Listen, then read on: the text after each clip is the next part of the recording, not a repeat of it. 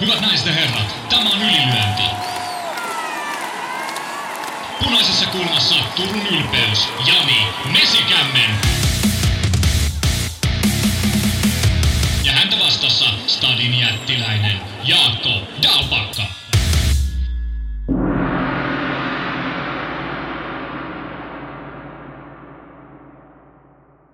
Tervetuloa kuuntelemaan Ylilyöntipodcastia.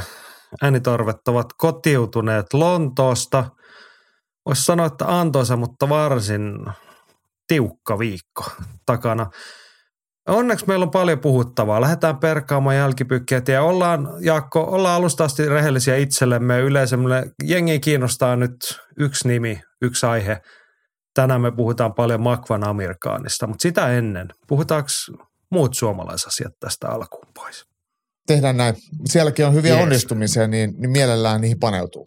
Kyllä, lähdetään ilon, ilon kautta tähän projektiin, eli kotimaan katsaukseen. Ja ensimmäisenä asiana toteamme tietenkin, että se on mitalikahvi ja sisupuukon paikka. Viime viikolla oteltiin, oliko Belgradissa, U23 Euroopan mestaruuspainit, ja sieltähän tuli kaksi kultamitalia. Tino Ojala ja Jonni Sarkkinen. Suuret onnittelut Ylilänti Crewn puolesta. Ja tota, se, mitä ehdittiin reissun päällä vähän matseja vilkuilla somesta, niin oli aika komeata tekemistä herroilta. Niin oli ja sitten oli vielä hienoja voittoja kovista vastustajista, todellista arvokisa konkareista, joilla on mitalla ja hyllyt ja kaapit täynnä, niin et ei helpolla ole tullut, tai mi- mikään semmoinen niin sanotusti läpijuoksu, että jos on jotain kesähessuja siellä pyörimässä jaloissa.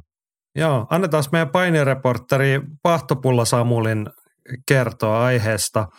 Molemmilta älyttömät kisasuoritukset ja molemmat painijat ensimmäistä kertaa U23-kilpailussa. Sarkkinen voitti finaalissa hallitsevan U23 maailmanmestarin ja jokainen vastustaja turnauksessa oli arvokisa mitalisti. Ojalan finaalivastuksella oli kuusi arvokisavoittoa, Ojalalla U17 U20-kilpailusta nolla otteluvoittoa. Kisojen jälkeen Ojalan yllätysvoiton perusteluksi sanottiin, että kuntopuoli oli laitettu kuntoon, koska se on helpoin korjattava. Räjähtyvyys ja voima ei ole kärsineet tästä muutoksesta. Edellisen kerran kaksi suomalaista painia ollut kultamitalilla samoissa kisoissa 90-luvulla. Silloin kyseessä oli senioroiden MM-kisat. Yksi mielenkiintoinen havainto Euroopan mestareista on, ettei kumpikaan ole Pohjanmaalta. Tino Ojala treenaa Helsingissä edustaa Helsingin Hakaa ja Sarkkinen on Jyväskylästä edustaa Harjun voimaa. Ehkä näkyvin muutos edellisen kymmenen vuoden sisällä on ollut painin aluevalmentajajärjestelmä, jossa liiton palkkaama ammattivalmentaja johtaa alueen seuroissa kilpaileville kadeteille, eli 10-17-vuotiaat harjoitukset kiertävällä systeemillä, ja näitä on siis useamman kerran viikossa tarjolla, vaikka pääkaupunkiseudulla sitten on leirityksiä ja muuta.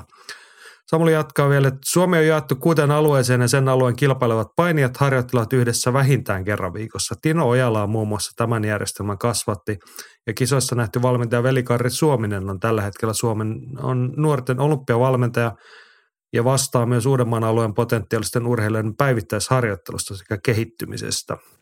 Painin U23 MM-kisat ovat syksyllä Tampereella. Lipunmyynti saattaa olla melko vilkasta, kun on realistisia mitalitoivoja. Tässä siihen sanot? Hienoa, siis todella hienoa. Ensinnäkin kovaa suorittamista molemmilta kundeilta ja sitten kyllähän tämä järjestelmä, äh, minkä Samuli tässä mainitsee, niin näyttää tuottavan tulosta. Ja sitten mitä tuli tuohon painin siirtymisestä muualle kuin Pohjanmaalle, niin, niin eikö se nyt ollut näin, että Elias Kuosmanen ja Arvi Savolainen ei heilläkään ole etäisiä suhteita Pohjanmaalle. Et, et, et sieltä, täältähän ne tulee, oliko Savola, ää, Arvi Sa- Savolainen tuolta Lahdesta ja Kuosmasen Elias sitten tästä PK-seudulta. Eli täällähän se valtaosa ihmisistä on ja varmaan sitä paini osaamistakin tulee. Kyllä vapaa paini myös PK-seudulla harjoittaa. Niin se on ihan kylmää matematiikkaa nykypäivänä, että kun katsoo, että minkä verran ihmisiä on Pohjanmaalla ja minkä verran pääkaupunkiseudulla tai Etelä-Suomessa, niin lajissa kuin lajissa, niin kyllä se painopiste vaan alkaa siirtyä. Että vaikka se olisi miten hyvä tai miten jarrutettaisiin siellä Pohjanmaalla, niin ei- se helppoa niitä asemia pitää. Ei. Ja ihan myöskin mielekästä sit sitä valmennusosaamista ja panostusta pistää muuallekin. Samulilla oli toisaalta, en tähän nyt ottanut, hänellä oli jatkopohdinta, että onko tällaisia aluevalmentajia muissa kamppailulaissa muuta. En osaa nyt ihan tarkkaan sanoa, mutta tuossa mainittiin, että Velikarri Suominen on olympiavalmentaja, niin tämä systeemihan perustuu olympiakomitean rahoitukseen ja niitä on muissakin kamppailulajeissa.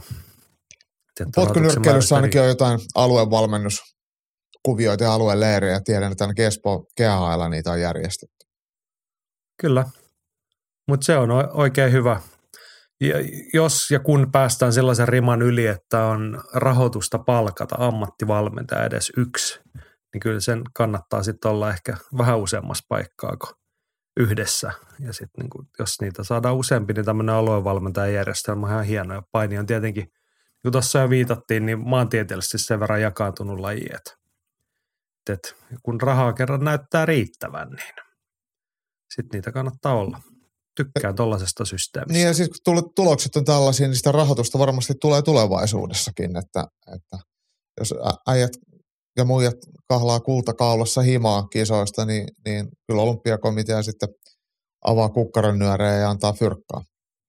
Just näin. Ja hei, tärkeä huomio Samuelille toi syksyllä tosiaan U23 maailmanmestaruuskisat Tampereella. Niin Vähän kutkuttelisi lähteä katsoa. Niin, siitä aika paljon aikaa, kun itse ollut yhtään missään painikisoissa. Että milloin mahtoi Turussa olla SM-kisat, siitä on jo monta monta vuotta aikaa, niin ehkä täytyy korjata tilannetta viimeistään ton yhteydessä. Joo, sitten lisää iloisia asioita. Niko Korventaus, King of Kingsin mestari. Annetaan Andin kertoa, koska Andy on meidän potkunyrkkeilyreporteri. Niko haki avoimena ollen King of Kingsin mestaruuden Liettuosta. Temppu, johon harva pystyy. Niko otteli järkevästi taidolla ja keskittyi keräämään erävoittoja pikemmin kuin hakemaan tyrmäystä. Hän oli sekä fyysisempi että taitavampi kuin Gustas Dimsa ja voitti ainakin neljä erää viidestä, vaikka erien sisällä erot eivät olleet suuret ja Dimsallakin oli hetkensä. Olin hieman huolissani, riittäisikö tämä vieraskehässä, mutta King of Kings on kuitenkin kansainvälinen organisaatio, vaikka onkin kotoisin Liettuasta, eikä tuomareilla ole painetta saada aina liettualaisia voittajaksi. Toivottavasti KK nähdään vielä tänä vuonna Suomessa niin, että Niko voisi puolustaa titteliään kotiyleisön edessä. No tuohon viimeiseen toiveeseen on kyllä helppo yhtyä. He on, eikö ne ole pari kertaa Helsingissä ollut? No on. ne on ollut on, onnistuneita iltoja niin. ja siellä on pal- moni suomalainen saanut ottelumahiksen, niin toivotaan samaa. Mutta tota, en ole nähnyt sekuntiakaan ennen edes mitään somepätkää matsista muuta kuin se, että voitto tuli, niin sehän on hienoa. Se on oikein hienoa, joo. Siitä vaan onnittelut sinne korvantaukselle taustajoukoille. Ja, ja kyllähän toi King of Kings on, kun rajallisesti on kilpailumahdollisuuksia, niin toi on ihan hyvä paikka käydä sitten kerryttämässä kokemusta ja toivon mukaan saa pienen, pienen palkkionkin satana mukaan.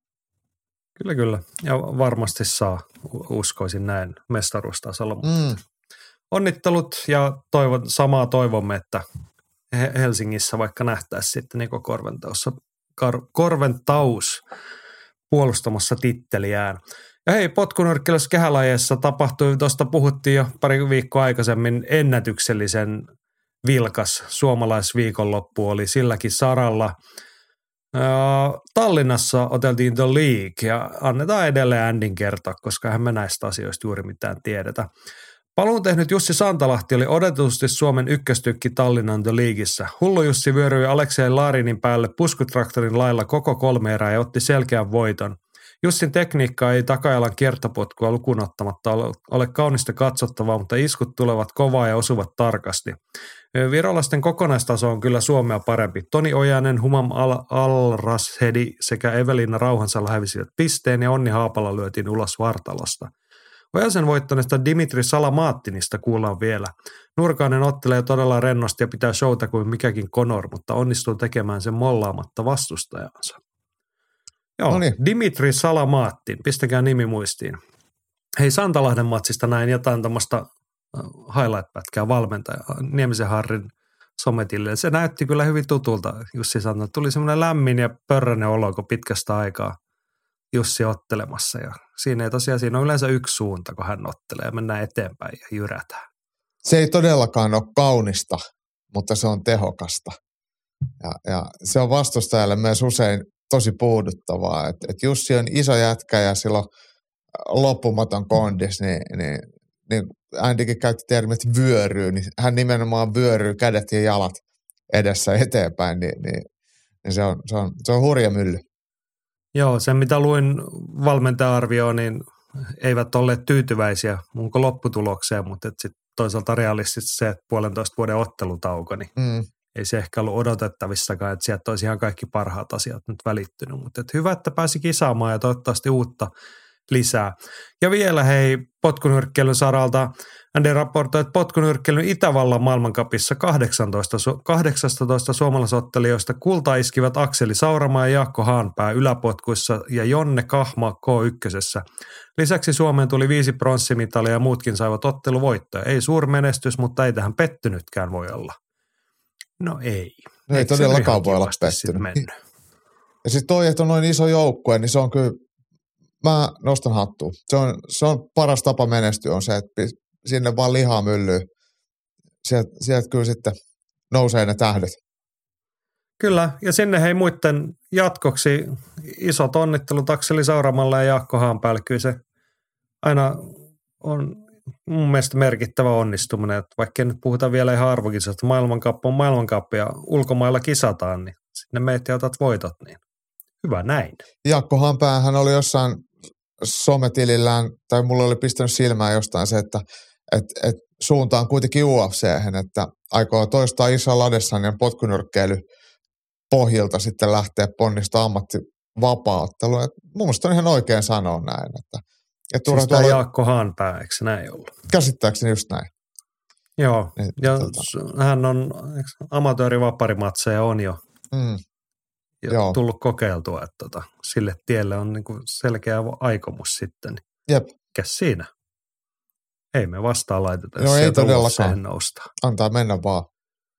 Joo, potkunyrkkeilyssä kehälajeissa ja painimolskilla hieno viikonloppu tai hieno viikko. Sitten mennään niitä pettymyksiä kohti. Pikkasen suomalaisen vapauttelusaralla ei mennyt ihan niin nappiin. Me tietenkin toivoimme ja ennakoimme, että oli saumaa ottaa kolme ammattilaisottelijaa maailmalla eri organisaatioissa, mikä itsessään hienoa, niin me ennustettiin, että kolme olisi voinut voittaa, mutta tota, saatiin nyt yksi tällä kertaa.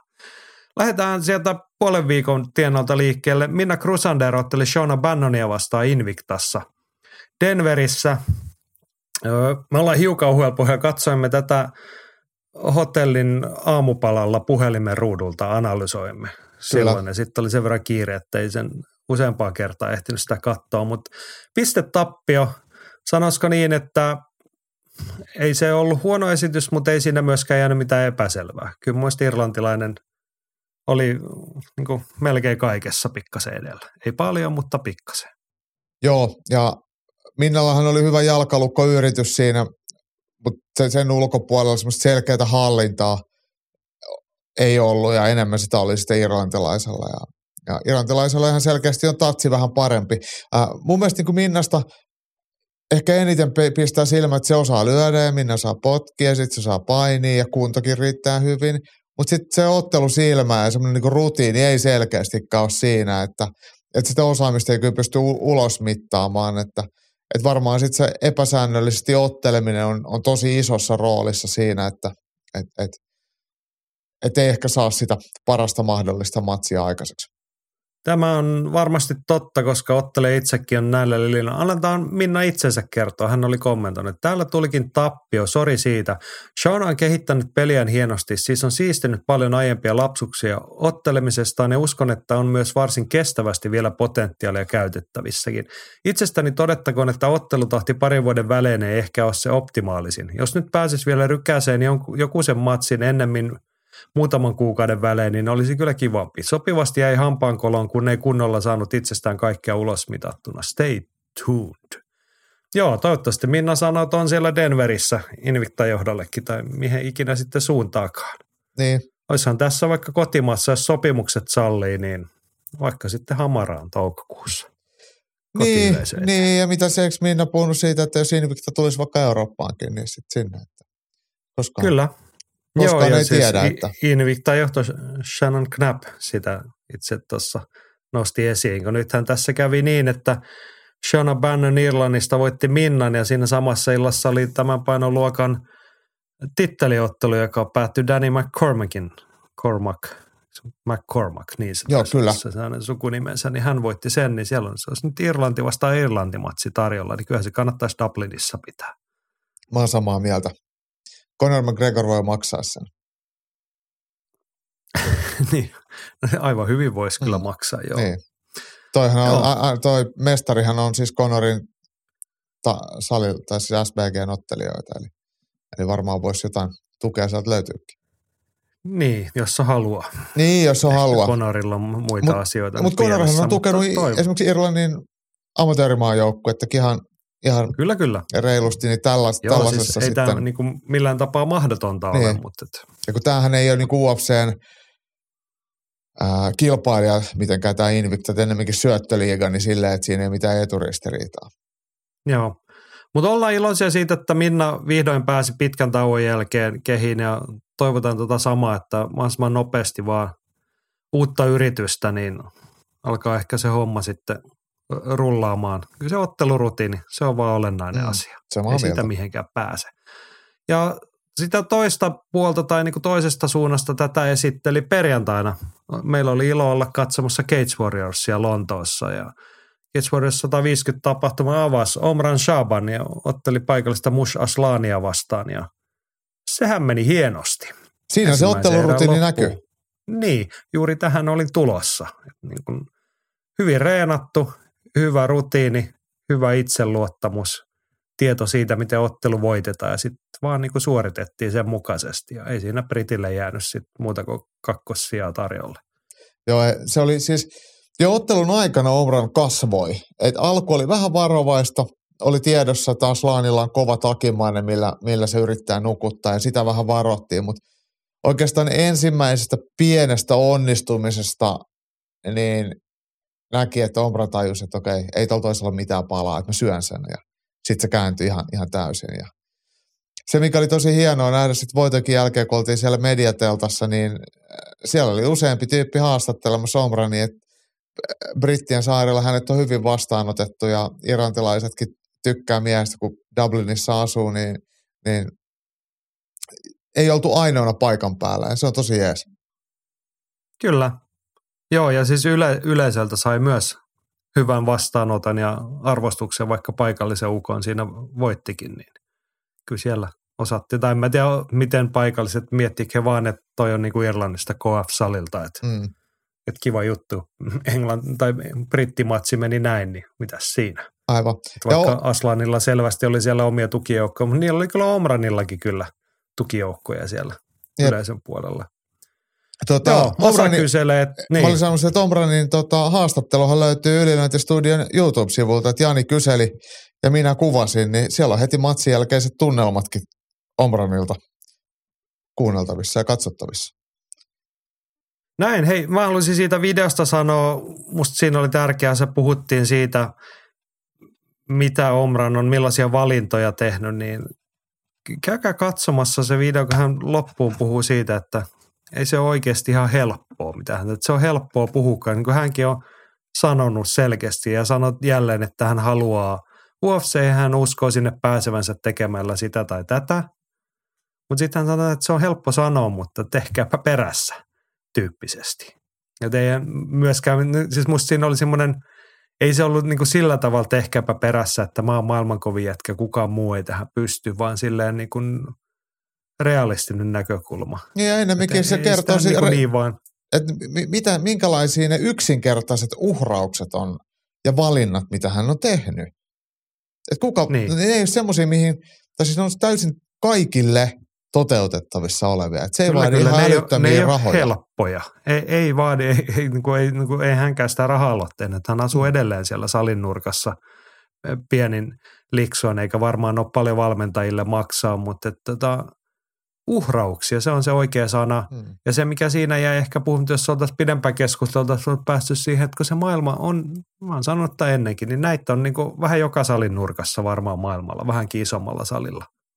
Et sinne tulee eri puolilta ukkoa ja akkaa, ja ne on valmis pistämään kaiken likoon. Hmm. Se on se kilpailun taso. Ja siitä minä nyt nostan jälleen kerran Omran Shabanille hattua, että hän on lähtenyt siihen kilpailuun mukaan. Koska hänellä on kovat tavoitteet. Hän on ymmärtänyt selkeästi, että mitä se vaatii ainakin niin kuin noiden valintojen tasolla ymmärtänyt, mitä kaikkea se vaatii. Ja toivottavasti sitten valmentajat ja muut auttaa siinä, että se homma etenee, kuten pitää. Joo, mutta hei, Masa oli kysymässä, että onko niitä Omranin hypejunan paikkoja missä. Kyseli Samulilta ja he totesivat, että he, he tarvitsevat mut muille. Että junaan mahtuisi vielä, että he on veturissa lämmittämässä, laittamassa hiiliä pesää. Mutta onhan niitä, voitte ilmoittautua Omranin hypejunaan täällä vaikka ylilyöntiperheen edustajana. Väisäsen Antti ehdottaa tuossa, kun puheenaiheita kyseltiin, että puhukaa vaikka siitä, kuka on todennäköisin seuraava suomalainen UFC-ottelija. Ja kun Antilla oli se lähtökohta, että kun ei niitä taida enää tällä hetkellä, tai kohta sitten enää olla yhtään noissa nykyisissä, niin joo, mä kirjoitin perjantai-iltana iltasanomiin tai juttuja. Mä linjasin sinne, että Omran Shaban on näiden valintojen se urapolkunsa takia todennäköisin seuraava UFC-ottelija. Oletko samaa vai eri mieltä, Jaakko? Se on yksi heistä varmasti, ketä seuraavana siellä voi olla. Ei, nyt ei saa kiertää, kun kyllä tai ei. E- en usko, että on seuraava. Okei, no kuka menee ohi, jos se ei ole seuraava? Toivon mukaan Abdul Hussein. Abba on kuitenkin Suomen paras vapauttelija, niin Omranilla on vielä kehitettävää niin paljon, että se vie pari vuotta, että hän on siinä kunnossa. Hän pystyy UFC sottelemaan. Et, et, kun häneltä puuttuu amatööritausta kokonaan, että hänellä, hän on alle kymmenen matsin kokemuksella, niin en usko, että et, et vielä niin kuin vuoden sisään hän on valmis UFC. Vaikka uskon, että hän on sinne menossa täysin, mutta mä toivon, että ei mene liian aikaisin ja tuu maitojunalla takaisin, niin kuin vaikka joku toinen voisi sitten sinne liian aikaisin Kyllä mennä. hän, hän sanoi nimenomaan toki, että hän ei halua sinne niin kuin osallistumaan, vaan hän haluaa Hmm. menestyä siellä. Hyväksyn tuon perustelun sillä, että Abdul Hussein olisi varmaankin uskoakseni valmis UFC-tasolle vaikka heti. Niin, kyllä. Mutta sitten toinen juttu se, että kun ei sitä appaakaan oikein näkynyt missään ja ollut vähän loukkaantumista ja muuta ja sitten, että miten, millainen se polku on, että miten sieltä nyt sitten Espoosta sinne UFC:hen mentäisiin. Niin Niin, siinä on ehkä niitä kysymysmerkkejä. Mä, niin kuin, mä perustan argumenttini siihen, että mikä toi Omranin polku on, millaista Kyllä. Polkua hän etenee, niin se, siinä on sellaiset merkit, että se, se saattaisi niin kuin johtaa oikeaan suuntaan. näin. Joo, mutta siis hieno matsi, hieno, hieno urapolku ja mulle jäi hyvä fiilis siitä, kun mä en ole herraa sen enempää aikaisemmin tavannut, niin hyvä fiilis jäi jätkästä itsestäänkin vielä, että siinä oli niin kuin oikeanlainen fiilis siinä hommassa. Kyllä. Joo, se oli perjantaina Lontoossa ja jos ei se nyt vielä ole jollekin selvä, niin Omran otti voiton Anaconda-kuristuksella. Me koitettiin vähän siinä tilalla, että oltaisiko sellainen saatu sitten toinenkin sama viikonloppu, että sehän olisi ollut aika komea story. Kyllä. Mutta se jäi haaveeksi. Ja nyt mennään siihen meidän viikonaiheeseen. Kaikkia meitä kiinnostaa ja kaikkien kommenttien perusteella suurin piirtein kaikkia kiinnostaa Makvan Amerikaani. Lauantai-iltana Jack Shorea vastaan melko täydeltä, lähes täpötäydellä jo siinä kohtaa O2-areenalla. Ei mennyt hyvin, sanoisiko näin?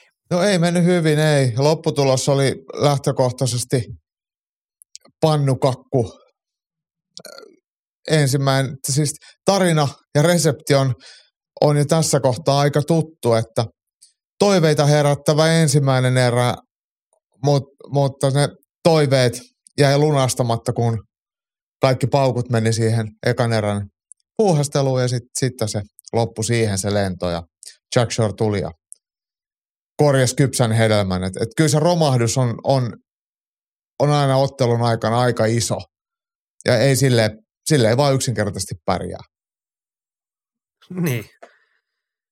Se, se on, siinä se oli summattuna. Taas oli niinku toiveita ja mä väitän vielä, että me oltiin mun mielestä rehellisiä viime viikolla, kun me arvioitiin useampakin suuntaan ja ennen kaikkea tässä podcastissa, että se voitto on otettavissa. Kyllä. Jack Shore on hyvä vapauttelija, mutta se olisi ollut voitettu. Mutta sitten toisaalta kyllä se sitten niinku lauantai se meni kyllä silleen, että ei, ei se oikein ollut otettavissa, kun ei siitä ekasta erästäkään tullut. Ei, ei siellä ollut sitä sellaista räjähtä. Tai sanotaan, että siellä olisi ehkä ollut niitä samoja paukkuja, mitä aikaisemmin. Mutta Jack Shore tiesi alusta lähtien ihan tasan tarkkaan, mitä hän teki. Ei hän antanut Makulle siihen ensimmäiseen viiteen minuuttiin sellaista saumaa, että se olisi saanut viedä sitä aidon. Makuhan sai hienon kaadon siinä.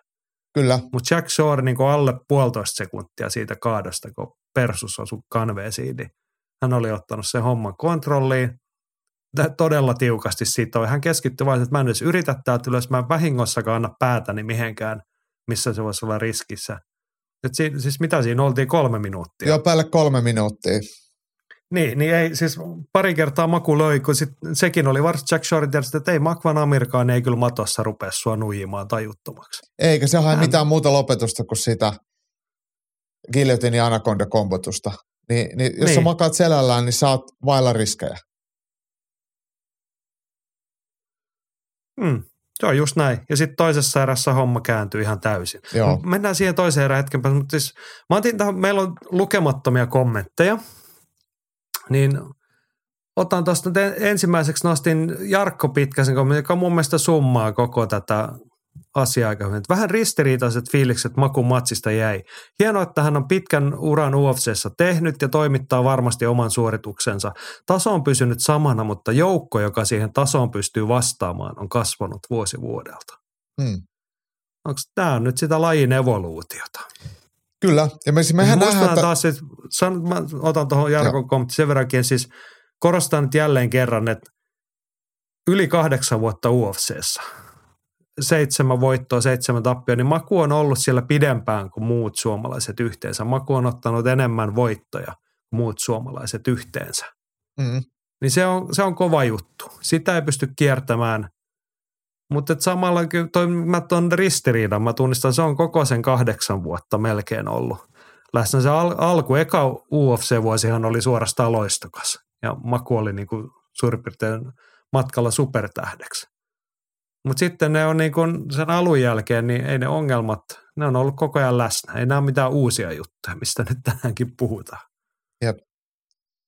ja, ja toi mitä Jarkko sanoi, että, että kun yleinen taso ja urheilullisuus, kaikki, kaikki, kaikki vapaattelun alalajit kehittyy, tai siis kaikki osa-alueet kehittyy, myös urheilullisuus ja ne vaatimukset urheilijana kehittyy. Niin jos et sä kehity, niin sä jäät jälkeen. Ja tämähän on se, mitä Jarkko tuossa sanoi, että et, et, et, et se ei riitä, mitä sä teit vi, viime vuonna tai sitä edellisenä tai sitä edellisenä, niin se ei johda enää samaan lopputuloksiin, kun maailma menee eteenpäin, taso menee eteenpäin.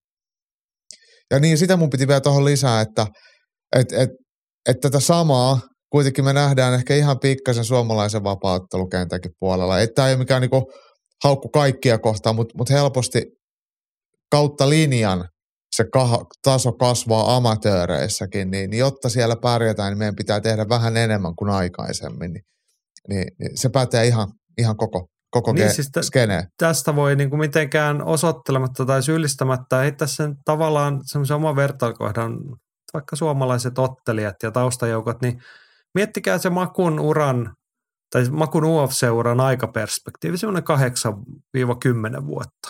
Mm. Ja onko teidän salin, onko sun reenaaminen mennyt siinä tahdissa eteenpäin, mitä vapauttelu on muuttunut kymmenessä vuodessa? Vai tehdäänkö vähän samoja juttuja samoilla resepteillä? Odotetaanko samaa lopputulosta? No sitten kun se lopputulema on se, että Maku otti hienoja voittoja kahdeksan vuotta sitten, mutta et, joo, se oli kahdeksan sekuntia Andy Oglia vastaan tai mikä se oli se Meksikon mies silloin siinä tokassa matsissa. Uh, No, no, aivan sama. Kuka niin. ei muista, hän, hän ei sen jälkeen, näistä ei muuten kumpikaan sen jälkeen UFCssä enää mutta ei ei kukaan nykyään Makvanin saa, vo- ei saa Makvan. Amerikaan eikä oikein kukaan muukaan ei saa sen tasoisia vastustajia. Että joo, nyt keskusteltiin, että Jack Shore tulee painoluokkaa alempaa, vähän pienempi. Mitä sitten? Jack Shore on aika hyvä vapaattelija. Jep. Hän monipuolinen, hän, hänellä riitti eväät nollata Makvanin selkeä vahvuus. Hänellä oli hyvä valmennus, hyvä valmistautuminen, hyvä taktiikka. Ja sitten se on tonnäköistä se jälki. Kyllä, kyllä. Ja, ja varmaan hei, siis yksi asia, mikä, mikä näissä meidän kommenteissa, kun niitä kaikkiahan ei tarvitse lukea, koska varmaan tämä sama siellä toistuu, ää, pettymys Makvanin kondikseen, tai niinku se, että et, et ei jaksa otella, mikä on toistuvaa, niin, niin se, mikä sitten tekee mun mielestä niin kuin itselle ainakin tosi kirvelevää, on se, että, että silloin kun Maku on ottelun aikana suht freshinä, niin kuin vaikka ekan kerran, niin hän pystyy tekemään tosi hyviä asioita. Hän osaa niitä asioita ja hänellä on selkeitä vahvuuksia, mutta ne kaikki katoaa liian nopeasti. Ja sehän tekee taas tosi turhauttavaa, kun sä näytät, että kyllä mä pystyisin voittamaan, jos mä jaksaisin otella. Että se olisi eri asia, että jos et sä pärjää millään osa-alueella mitenkään, sit voi sanoa, että sä et ole vaan tarpeeksi hyvä tai, tai jotain muuta, mutta mut kun Maku niinku niin, näyttää se, se sitä valoa, että mulla, mä, mä, mä mm. vilkutan tätä fikkaria, mutta patterit ei ole vaan hirveän, hirveän loppu. Et, et, Joo, et, et kuten nytkin siinä ekaserässä, niin olihan se niinku, se oli niinku huomattavan vaivattoman näköinen se alasvienti, minkä hän siinä otti. Mm. Joo, ja hienoa. Ja siis voitti ensimmäisen erän sillä, ja sitten taas se oli niinku, jopa niinku kiusallista, miten se kääntyi toisessa erässä aivan to, täysin se matsi heti mm. alusta lähtien. Mutta joo, hei, otetaan, meillä on paljon kommentteja. Mä otan tuosta pari ja mennään – Tämä on se yleisin, en ihan kaikkia tähän liittyvä kommentteja, mutta Henkka toteaa, että miten voi olla, että vaikka on vuosia ollut tiedossa makun kestävyysongelmat, niin niihin ei ole saatu yhtään parannusta. Taas ekaan erän jälkeen tiesi jo mitä käy. Mietin myös, että onko makulla omalla salilla tarpeeksi kovia treenikavereita omaan tason nähden, jotta saa tarpeeksi kovia eriä. Atte kommentoi, että Makun kardio ei välttämättä edes tarvisi kovia reenivastuksia, vaan vittumaisten ja yksinäisten reenien sitoutuneisuutta tekemiseen. Vittumaisimpia reenejä tehdä, mutta helpoin korjata valmennuksellisesti on kardio, eli kestävyys. Ja mä Kisentero on vähän toista, että ei se niin mene. Kaikilta loppuu kunto, jos menee täysillä. Maku puristaa kaiken ekan erään, sitten tuli pari koppia, oot hapoilla ja pää tärisee ja homma ohi. Pitäisi riittää se 80 prosentin teho aluksi. Joo. Otet... Saanko mä, mä haluan ottaa tämän Teron kommenttiin äh, kiinni, koska tämä on mun mielestä, tämä on niinku tää, itse asiassa täysin totta äh, niinku yleisesti, että et tämä tämä on vikalause. Pitäisi riittää se 80 prosentin teho. Mut, mutta tota, se ei tarkoita sitä, että makun pitäisi ottaa kevyemmin, vaan sun pitäisi nostattaa sitä sun kondista ja suoritustaso on niin, että sun 80 prosenttia olisi toi, miten maku ottelee sen ekan erän. Ja sillä 80 prosentin omasta tehosta sä jaksat otella vaikka viisi erää. Että et, et se sun oman keskiarvon niin, sulla nostattaminen. olisi se toka ja kolmas erä olisi sitä 80 prosenttia vielä tankissa jäljellä. Niin, mutta mut siis... Ja ehkä johonkin kohtaan niin kuin sauma sitten kiristää ruuvi. Sillehän se kilpaurheilu tarvitsisi toimia, että ensin voi vähän kattella – sitten tehdään johtopäätökset ja sitten tehdään ratkaisut. Mutta mut tarkoitan ja. sitä, että et, et me liian usein mietitään niinku sitä asiaa sillä, että mikä on mun maksimiteho tai mikä on mun maksimipenkki niinku ykkönen.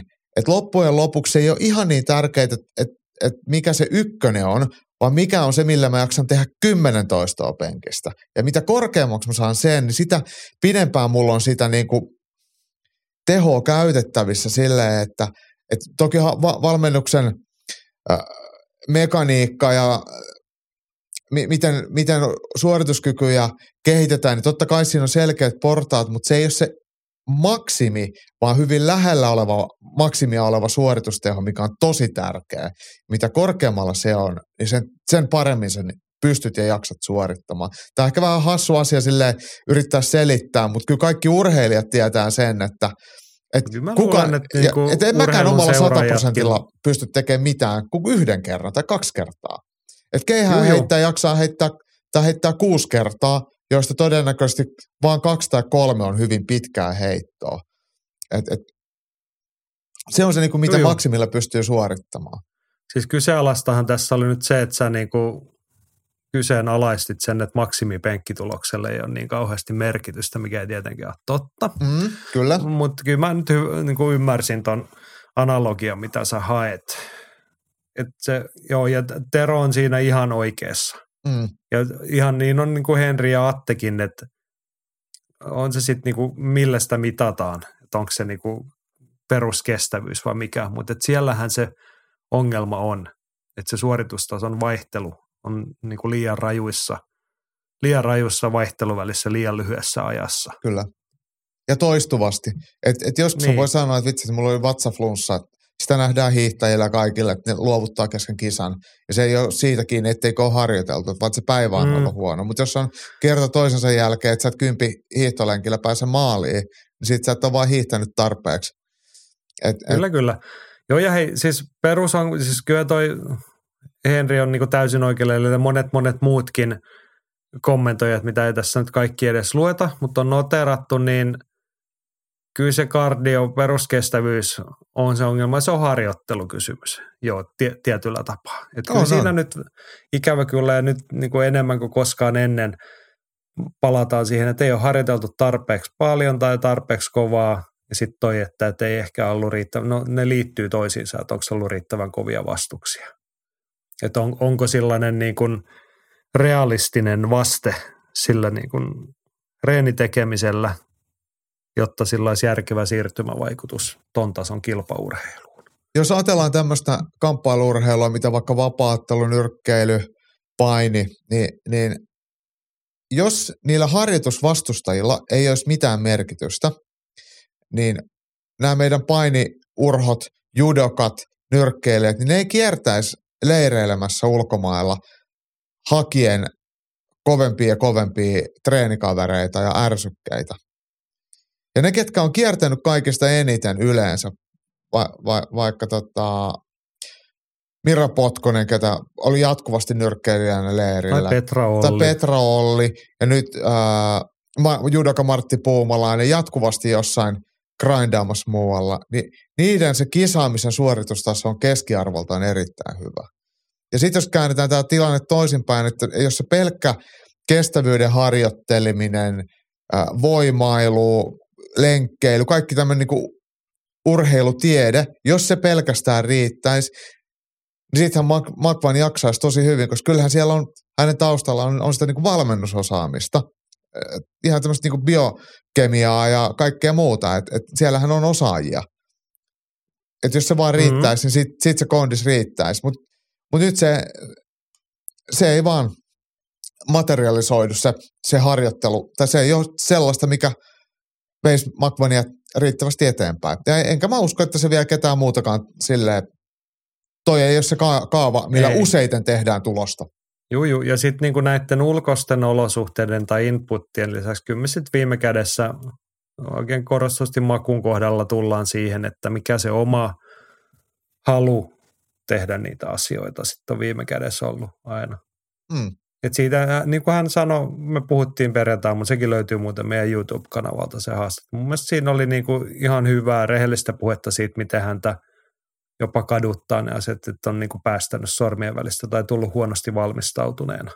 Mutta ikävä kyllä se ei niin kuin peilautunut siihen, että nyt oltaisiin tultu paremmin valmistautunut. Joko, se ei, niin kuin, joko ei niin kuin oikeasti ole hahmotettu, että mitä nykykilpailu vaatii, tai sitten ei vaan ole sitä valmiutta mennä sinne vähän, eikä ihan vähänkään epämukavuusalueelle, kun tuolla tasolla kilpaillaan. Muistutan, että Makman kuitenkin kilpailee ihan maailman huipulla. Niin, no todellakin, todellakin. Ja eikä niin, siis, niin. se tarvitsisi siis on, olla hirveän jäänyt niinku toistoja ja tunteja tekemään. Hmm. Niin siis saa olla mukavaakin, mutta et kyllähän se niinku tosiasia se, että niinku sä huip, huipulla huippuurheilijana reenaat, niin ei se aina ole kivaa. Silloin ei voi tehdä pelkästään niitä kivoja juttuja. Ja hmm. siitä niinku reenata vaan sitä, missä mä oon hyvä, mikä sujuu ja mistä tulee hyvä fiilis. Tai voi, mutta se riittää tiettyyn pisteeseen asti. Mutta tämän sanottua, niin – enemmän kuin koskaan enemmän melkein on nyt valmis väittämään tästä. Me ollaan puhuttu tästä ennenkin. Makvan Amerikanin tapainen urheilija, hän ei välttämättä olisi menestynyt yhtään sen paremmin, jos, jos hän olisi lähtenyt tavalliseen grindiin mukaan ja niin kuin tehnyt niin kuin me täällä nyt kaikki tietää, miten pitäisi reenata. Mm. Se olisi vaan loppunut se tarina aikaisemmin. Musta tuntuu, että Makvan on niin kuin henkisten. Hän on aina, me ollaan aina puhuttu, että hän on he, ollut hyvä kilpailija. Kyllä. Hänellä on hyvä pää, hän osaa nauttia siitä painesta siitä tilanteessa. Mutta hänellä ei ehkä ole sit sitä harjoittelun lahjaa ollut. Niin kukaan hahmohan ei ole täydellinen, että et, et me ollaan vähän kuin roolipelihahmoja, että, että pisteitä annetaan eri ominaisuuksille. Että Makulla on annettu nopeuteen, räjähtävyyteen ja kisapäähän ja vähän vähemmän sitten vaikka harjoittelukapasiteettia.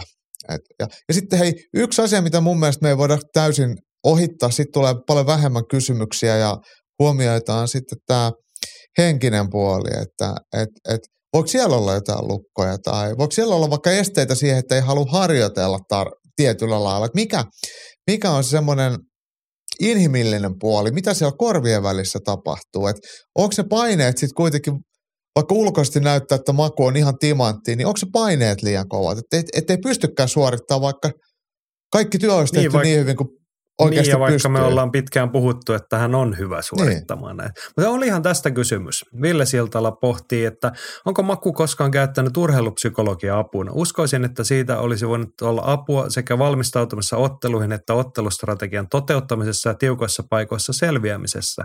Jos ongelma on usein ollut puutteellinen valmistautuminen, urheilupsykologin avulla olisi voitu saada pääkoppa kuntoon siten, että ei tulla matseihin huonosti valmistautuneena. Vaikuttaa siltä, että Makulla meni parhaat kehitysvuodet hukkaan on-off-tyyppisellä reenaamisella. Mä en osaa sanoa, onko käytetty urheilupsykologia epäilen, mutta tämä menee tavallaan siihen mun mielestä samaan kategoriaan kuin se, että sanoin just äsken, että mä en välttämättä usko, että Maku olisi niin tiukemmalla grindilla menestynyt yhtään sen paremmin. Mm. Hän on päässyt tähän asti kunnioitettavasti tekemällä aika lailla oman pään mukaan näitä juttuja. Hän ei ole oikein sopeutunut minnekään salille, mihinkään porukkaan, kenenkään edes huippuvalmentajien alaisuuteen. Ei, ei ole ollut jonkinlainen, niin kuin puuttunut joku valmius pärjätä, haluta olla niissä ympäristöissä. Ja sitten se, että niin kuin siitä niin kuin perusreenistä mentäisiin vielä niin kuin tämmöisen mentaalireenin puolelle, että sun pitäisi niin kuin avata itsesi ihan täysin ja antaa niin kuin itsestäsi kaikki. Niin jotta sitä syötyy. Henkisen puolen ammattilaiselle ja antaa sen kertoa, että hei sun pitäisi muuttaa toi ja toi, niin mm niin se ei ehkä ole niitä ensimmäisiä juttuja, mihin se valmius olisi tai millä se homma olisi korjautunut. Mä tiedän. Tämä on ihan puhdassa spekulaatiota nyt siis. Joo, e, e, se, tämäkin on mun mielestä vaan niin hyvä, hyvä asia huomioida ja pohtia, että on, onko se, tai siis tekisikö se mitään muutosta, niin siihen on vaikea sanoa, mutta, mutta, mutta kyllä se ainakin, se voi sanoa ääneen ja miettiä, että mikä se tilanne on. Tästä vielä tästä Makvanin salikuvioista siitä, että miten hän ei ole näihin eri tiimeihin tai saleihin niin kotiutunut, niin, niin ottamatta kantaa siihen, että missä on harjoiteltu hyvin ja missä on ollut hyvää valmennusta ja missä on ollut hyvä henki. Ja se on mulle ihan sama, että et, et, et, tai, tai se ei silleen niin kuulu mihinkään. Et enemmänkin se kertoo siitä, että et, et on vähän semmoinen hahmo, että hän ei ole kenenkään määräiltävissä tai käskettävänä, vaan hän on sen hiekkalaatikon kingi. Että se on se ympäristö, missä, mikä on hänelle se luonta siinä. Sitten jos on joku tämmöinen iso sali, missä on paljon porukkaa, niin se voi olla, että se ei ole sitten hänelle se suotuisa harjoitteluympäristö. Että vaikka valmennukset, tai vaikka yksittäiset treenikaverit voisi olla hyviä tai valmentajat on hyviä. John Cavanokin, kyllähän hänkin ihan avo, hyvää kommenttia on antanut makusta, niin, niin että et välttämättä mitään sen suurempaa skismaa ole siellä ollut. Mutta mut semmoisen päivittäiseen tekemiseen, niin se ei välttämättä sitten kuitenkaan ole ollut Makvanille se itselleen sopivin ympäristö. Ja hyvin hän on tuolla Raisiossa tähän asti ainakin viihtynyt, että jos, jos vielä harjoittelee, niin ehkä sen vaan pitää sitten raahata sitä lihaa siihen myllyyn lisää. No, no mutta siinä palataan sitten siihen ydinkysymykseen, että minkä verran ollaan valmis tekemään duunia, mille tasolle se halutaan se oma rima nostaa. Mm, kyllä. Et mä ymmärrän, että siellä on kivaa ja helppoa olla. Siellä on, se on siinä oman kotitalon kulmalla se sali. Niin, niin perustunteja tulee varmasti tehty hyvin. Joo, tämä on asia, joka on muuten kans herättänyt kommentteja. Kurki kysymys, että onko Maku antanut mitään syytä, miksi siirtyy yksin harjoittelemaan. All Starita lähdöstä löytyy syy, mutta miksi SPGlle ei jäänyt? Miksi esimerkiksi Suomessa reenaa muiden keitsukkojen kanssa ja jaa oppejaan? Ja Niskalan Paavo tätä samaa pohti, että Makun UFC-uran jatkoksi pohdinta, että saadaanko suomalaisten UFC-veteraanien oppeja kontakteja hyödynnettyä uutta suomalaista ottelijasukupolvea kasvatettaessa. Oletko Turun herrat Pakkaleinen, Niinimäki sekä Hesuloiden Kuivanen vielä aktiivisesti lajin parissa? No toi on nyt laajempi kysymys, mutta voidaan palata se makuun. Todeta, että Anton Kuivanenhan on, on tätä Primus Fight-tiimin päävalmentaja tuolla GPllä. Niin tekee siis Pakkaleen... päivätyö, päivätyökseen vapaatteluvalmennusta. Joo. Niinimäki, no hän on ollut Ville Maankisen taustajoukoissa, mutta ei Tomppa taida sen aktiivisemmin. Kävisikö hän Tampereella jossain jumpalla jotain reenejä joskus vetämässä siellä? En osaa nyt ihan tämän hetken tilanteen sanoa. Pakkaleen – harvakselta. Jotain reenejä taitaa vetää joskus Mm. FFGllä. Niin, mutta Teemu eikä tota, Tomppa ei ainakaan niinku aktiivisesti valmenna silleen, että Juu. et, et heidän niinku osaaminen kyllä valuu nyt johonkin siviilimaailman tai työelämän rattaisiin silleen, että semmoista Toki jos Juuri silloin tällä näin. käytetään reenejä, niin onhan se arvokasta, mutta näin, että, että, että, että se niin sanottu UFC-osaaminen kyllä ei, ei sinne sitten. Kyllä, kyllä. Ja tästä palataan nyt Makuun. Niin Makvan, muista hänestä ei ole koskaan näkyvä, että hän tekee hyvin selkeästi sitä omaa juttuaan. Mm, On arvokasta, hän ottaa siitä kaiken irti, mutta ei hänellä ole koskaan ollut mitenkään välittynyt, että hän haluaisi niin kuin, tai yrittäisi antaa suomalaiselle vapaaottelulle tämän takaisin tai haluaisi niin kuin, No nyt hänellä, hänellä on toki nuoria junnuja siellä Niin. Raisiossa. Et se Niin. on mielenkiintoista nähdä, mitä siitä tulee. Mutta ei hän niinku esimerkiksi niinku oma uraansa ole lähtenyt, en mä tiedä miksi ei. Mutta kun tiedät jotain niin kuin skismoja vaikka Turun suunnalta, että miksi se, sehän oli jo ennen All Starsia, että on ihan se hölmö, että meillä oli niin kuin Turussa kahdessa eri paikkaa UFC-ottelijoita, jotka ei pysty reenaamaan keskenään. Mutta se on inhimillistä. on, se on inhimillistä joo, ja siinä oli muita syitä varmaan taustalla. Mutta mut, mut sitten palataan siihen, että, että miksi siirtyy yksin harjoittelemaan, niin kuin Kurki kysyy, niin se on ehkä niin kuin henkilökohtainen kysymys. Mm. Hän on aina halunnut tehdä asiat vaan omalla tavalla. Toi, mitä sanoit, että hän, hän viihtyy siinä niin kuin pienen lammikon isona kalana, eikä niin, että menisi sinne koven, kovempaa shark pooliin ja hyppäisi sinne sotimaan. Se on raskasta hommaa sekin, mutta ei se ole kivaa, siis ei se ole helppoa olla myöskään se yksinäinen huippu. Et sä joudut koko ajan miettimään, että mitä next, mitä, miten mä pääsen tästä eteenpäin. Et, et tavallaan, Ei, musta se, se on niinku melkein, se on vielä vaativampaa, koska sun Niin. pitäisi itse nostaa jatkuvasti rimaa. Sun pitäisi jatkuvasti pitää mielessä, että se ei niinku kehitä, jos sä oot joka päivä reeneessä paras. mm, Et se, että sä meet niinku kovaan paikkaan muualle, se on ihan eri tavalla kuluttavaa, mutta et sit sun ei tarvitse huolehtia siitä, että sä meet vaikka isolle kansainväliselle salille, jossa on sun painoluokan UFC-tason jätkiä. mm, Niin sä tiedät, että sä saat kovaa reeniä, välillä tulee tukkaa, välillä on tosi ankeeta ja vaikeeta. Sun ei tarvi miettiä sitä, että onko sulla tarpeeksi hyviä reenivastustajia. Eikä tarvitse niinku erikseen rakentaa sitä. jep. Et, et on siinäkin aina puolensa, että kun sä menet vieraana johonkin isolle salille, niin sittenhän saat vaan ihan lihaa, että sit sua murjotaan. Mutta mut silleenhän se ei tarvi olla pidemmän päälle, että et, et, et kaikki yhteistyöt vie aikansa, että ne lähtee toimimaan. Et, et, tota. Mutta mut, kyllä, kyllä vapaattelu, vaikka yksilölaji on, niin se vaatii ympärilleen urheilijalle, niin, niin kyllä Niin auttamatta. se harjoittelu on kuitenkin tiimityötä. Niin. Kukaan ei niinku ihan yksinään sinne maailman huipulle pärjää. Mutta hei, tuosta kun oli se Niskalan kysymys vielä tuosta UFC-oppien levittämisestä, niin, niin va, vaikka Makvanista nyt ei ole kuulunut vielä matsijäljiltä mitään ja onko UFC-ottelija ja mitä tekee ja näin, niin, niin automaatiohan se ei ole, että jokaisesta huippuottelijasta tulee huippuvalmentaja.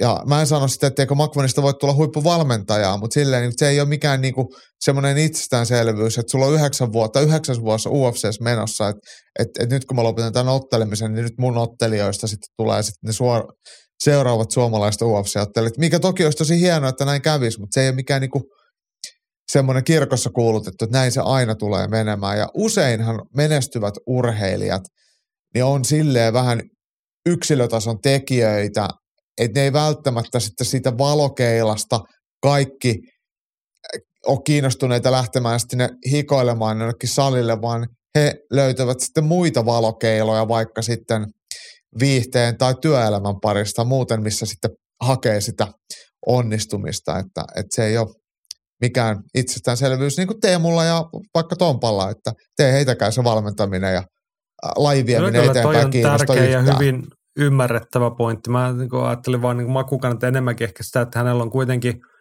reilu kymmenen vuotta ammattilaisuraa takana, niin ei ole myöskään ollut sitä, että hän olisi ottelijana itse halunnut tehdä erityisemmin hommia muiden suomalaisten kanssa, että olisi hakenut edes Suomesta sen. Meillä on kuitenkin ollut höyhen ja kevyt sarjassa aika hyviä nimiä On, tässä on. näin, joiden kanssa olisi varmasti saanut reenattua eri tavalla. Mutta tota, Ja kyllähän nämä henkilökohtaisia valintoja, en mä ni, niistä ei voi niinku ketään lähteä moittimaan, että jokainen tekee, siis varsinkin kun yksilöistä puhutaan, niinku, ei niinku kukaan ei tee varmasti tahallaan ää, vääriä ratkaisuja, niin eikä mä sano, että ne on vääriä. Ne on niinku omasta mielestä ollut hyviä, parhaita Mm. ratkaisuja. Ei siinä ole kellään mitään nokan koputtamista sitten. Jos ei ole halunnut muuta tehdä, niin it is what it is. Jep. Joo. Hei, tässä nyt, tässä on se pohjavire, että kyllä niin kuin realiteetti alkaa olla se, että Makun UFC-ura on hankalissa kantimissa. Ei ole enää millään tapaa omissa käsissä. Että no mä määrittelin sen silleen tuossa viikonloppuna, että täysin UFC-johdon niin kuin armeliaisuuden varassa, tai jos joku näkee sen potentiaalinen siivun ja sen, että Maku kannattaa jatkossakin laittaa jonkun Jack Shoren tapaisen nuoren leijonan vastustajaksi Mm. että siinä on vielä joku järki. Niin se on se ainoa mahis, millä hän jatkaa nyt vielä UFC-ottelijana. En Ja- tiedä, enkä tiedä sen tarkemmin niin kuin yksityiskohtia sopimusasioista ja muusta. Mutta et, niin, niin tässä tullaan niin kuin, nämä kaikki kysymykset kietoutuu siihen, että mitä on reenattu, mikä on kestävyys ja mikä on tota, ja se, ot, miksi ollaan tässä tilanteessa. Niin, niin otetaan vielä, palataan siihen ottelusta ja se toinen erä vähän puhumatta. Niin sehän kääntyi kuin taikaiskusta. Tai ei se ollut mikään, oli, ei ollut taikaisku, se oli ihan tavallinen isku. Pari-kolme kappaletta siitä. Ja potku Antaa Ville. Silta, niin, antaa Ville Siltalan kertoa. Oman silmän näytti, että tankki tyhjeni toisen erän osumien myötä. Potku päähän ja matossa noustessa lyhyt koukku. Pääkoppa meni sekaisin ja tankki tyhjeni siitä. Kunta näytti siihen asti paremmalta kuin Makun aiemmissa tappiomatseissa. Oma kysymys, oliko Maku liian huolimaton pystyssä ja voisiko syynä olla yli itsevarmuus? No, en sanoisi, että yli itsevarmuus. Ja sitten se on mahdotonta sanoa, että oliko se kondis nyt parempi vai ei. Mutta yksi, mikä on niin mun mielestä kohtuullisen selkeää, se, että ainakaan nykyisellään niin Makvanin, kun ei hän ole koskaan oikein viihtynyt pystyottaa. Hän ei tykkää lyömisestä, hän ei tykkää lyödyksi tulemisesta. Ja nykyisellään näyttää siltä, että se iskun kestävyyskin on melko rajallista. Siis Jack Shoreilta kaksi tai kolme oikein hyvää osumaa siinä. Että niin kuin selkeästi osu kovaa. Kyllä. Mutta kyllä niin kuin enemmän kuin se peruskestävyys, niin mun mielestä se homma romahti siihen, että niin kuin kolahti niin kovaa, että ei oikein jäänyt kauheasti mitään jäljellä. Mä mietin, äh, no, no siis, tässä nyt kaikkihan vaikuttaa aina kaikkeen, mutta kyllä mä väitän silti, että se ekan erän äh, rutistaminen ja grindaaminen vei niin paljon energiaa, näki jo erätauolla, että oli ihan maku, oli ihan hapoilla. Ja Jack Shore ei ollut ollenkaan hapoilla ja se psykologinen aspekti, mikä siitä tulee, että Maku sai tehdä sitä, mitä haluaa, mutta ei saa silti mitään aikaiseksi niin kuin ottelun lopettamisen kannalta. Ja sitten vastaavasti Jack Shore näkee, että tossa oli nyt kaikki, mitä se pystyy tekemään ja mua ei väsytä yhtään, enkä mä ollut kertaakaan kusessa, että mä syön sut elävältä, että se kääntyi psykologisesti niin kuin täysin päälalle. Ja sitten kun lähdettiin siihen toiseen erään, niin, niin kyllähän Makvan näytti jo heti huolimattomalle ja väsyneelle ja jalat oli lerput, niin sitä kautta rupeaa tulee niitä osumia. Ja sitten kun suhun osuu, niin sittenhän se rupeaa menee ihan päin persettä ja rupeaa tulee shootteja just silleen, kun Leroy Murphyäkin vastaa, että pää väärällä puolella kohti takajalkaa. Semmoisia, mitkä ei mene läpi. Eikä ne mennyt Jack Shorea vastaankaan läpi. Tämä oli mun mielestä oikeastaan, tämä Jack Shorea vastaan käyty ottelu oli toisinta Leroy Murphy-ottelusta. Et ekassa erässä oli niinku onnistumisia ja kaikki paukut siihen. Ja oikeastaan Et- vähän Jason Pierceäkin Niin, paljon samoja ele- elementtejä mutta tässä mut, näin. mut silti, että et, et Murphyä ja Shorea vastaan molempia vastaan, siis ensimmäinen erä voitettiin ja aika helposti, ei oltu kertaakaan varsinaisesti kusessa, mutta se, mut, mut sitten niinku se oli sillä selvää, että et kun se eka erä ei pääty, niin sitten se sit, ää, jatko, ei, ei ole resursseja otella sitä toista erää. Ja sitten se on vähän lähinnä kiinni siitä, että mitä se vastustaja tekee, että mihin se päättyy. Ja niin, Joo. niinhän se tässä kävi. Ja, ja eihän se kiva Joo, mun mielestä kyse ei päähän, ollut niinku mutta, huolimattomuudesta tai yliitsevarmuudesta sinänsä, vaan siinä niinku tullaan just siihen, mikä on se mun lempiajatus, että niinku urheilija väsyy, niin se taantuu aina sinne selkäydin tasolle. Niin sitten jää jäljelle vaan ne niinku ihan ydinjutut, mitä osaa, sitten alkaa pakottaa niitä. Makun kohdalla vaikka siinä toka erä puolessa välissä nähtiin niinku sit jo heikko suutti mm, jalkoihin, mikä Kyllä. ei mennyt läpi ja mihin meni sitten ne loputkin voimat varmaan. Niin. Joo, mutta valmentautumista puhuttiin tuossa aikaisemmin. Otin tuossa, tulin illalla kotiin palattuun ja katsoin vielä matsin uudestaan, niin ekalla erätaululla Chuck Shore Fayat sanoi siinä, että otatpa tuosta vettä. Ja sitten sanoi, että me ollaan kuusi viikkoa reenattu yläpotkua ja sä et ole yrittänyt sitä kertaakaan vielä. Mm. Montako sekuntia meni erää alusta, että se tuli sieltä. Niin. Niin, niin siellä, siellä oli sekin puoli kunnossa. Kyllä. Että oli niin kuin mietitty strategia ja sitten sitä toteutettiin ja sitten se sattui toimimaankin vielä. Niin Kyllä. Kaikki ihan hyvin. Joo, vielä ottelemisen nyansseista Samuli pohtii tätä, että sekin ihmetyttää, miksi Makvan ei lyö matossa. Shorveti Gardin heti, kun Maku uhkasi niskaa, eikä sen jälkeen edes yrittänyt alta pois, ettei anna niskaansa. Mukavaa köllötellä alla, kun tietää, että toinen ei edes lyö eikä tarvitse muuttaa positiota. Katsoin matsin uusiksi ja ekan erän mattokontrollia yli kolme minuuttia sai kolme lyöntiä, joista yksi oli merkittävä. Niin. Niin. Ei riitä nykyaikaisessa vanka niin. vapauttelusta millään. Niin. Mutta tässä tulee just siihen, että niinku ei itse ole kotonaan siinä lyömispelissä, niin ei edes matossa. Hmm. Siinä oli yksi, niinku, näkee kun Makvanilla on kuitenkin hyvän mittaiset ja hyvät niinku välitykset käsissä, niin yksi tosi hyvä kyynärpää. Joo. Mutta kun niitä nähdään kerran kolmes vuodessa, niitä hyviä kyynärpäitä hmm. noin, niin kuin kaiken sen hänen hyvän painimisen seassa. Joo. Niin se on kyllä yksi elementti, mikä on johtanut siihen, että miksi ollaan tässä tilanteessa – että mietitään, että mitäs nyt sitten, tai miksei se UOF-seuraa välttämättä jatkuu.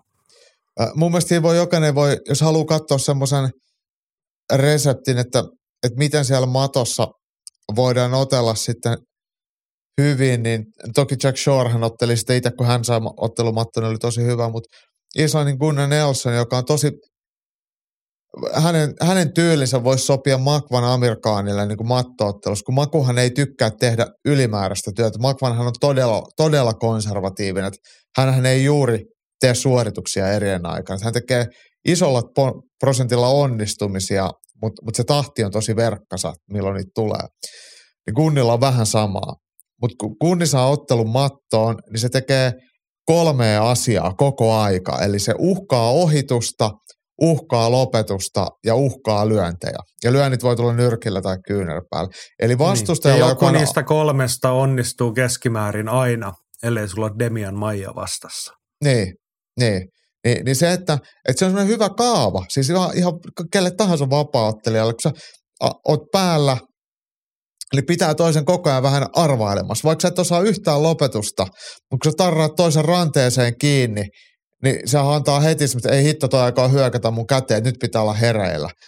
Tai, tai mä rupean ohittaa halfguardista sideen vähän, keplottelee jalkaa vapaaksi, toinen rupeaa miettimään, että ei hitto, että se yrittää mounttaa tai tulla side, että nyt pitää olla hereillä. Ja sitten tulee vaikka paikka sen jälkeen lyödä. Että niiden, niiden vaihteleminen ja hyödyntäminen pakottaa toisen liikkeelle, pakottaa toisen tekemään virheitä.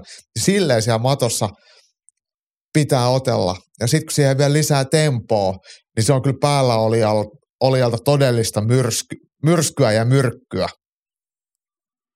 Joo, hauskaa. Kun tämä nyt otit esiin, niin tuossa noista makureenikuvista puhuttiin, niin hänen siellä SPGllä aikansa oli John Cavanon opissa, joka taitava lukkopaini BJ-mies, ja siellä muun Kunni Nelsonkin on uransa säännöstänyt. Siinä olisi ollut ihan todellinen sauma pidempäänkin reenata vaikka Gunnar Nelsonin kanssa ja varmasti saada sieltä merkittävä oppi. Että onhan se kunnin mattopeli ihan eri. Hän, hän ei ole yhtään niin hyvä kaatamaan kuin Makvan. Niin kuin Makvan sillä tuoreena siinä räjähtävästä, hän juoksee jätkistä läpi ja ne on selällään. Mm, kyllä. Ja sitten kyllä. Hänellä, on, hänellä on ne yksi tai kaksi kikkaa, mutta että niin kuin kunnilla on vähän enemmän kikkaa. Ja se, että hän niin kuin, no puhutaan siitä hetken päästä lisää, mutta Nelson nytkin loi, loi niin kuin väkisin sen tilanteen, millä hän lopetti sen matsin.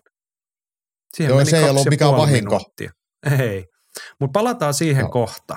Otetaan vielä makusta yksi asia. Nyt ollaan niin kuin kansa ja mekin ollaan vähän siinä mielipiteessä, että ei se UF-seura nyt välttämättä jatku. Niin mitäs sitten seuraavaksi? Hirvosen Matti pisti Twitterissä pitkää pohdintaa, mutta en aio sitä nyt lukea, mutta et, mitä niitä vaihtoehtoja? Masa heitteli sieltä pohti PFL ja Pellattoria ja paljasnyrkkitappeluja ja ihan viimeisenä, että olisiko Suomi.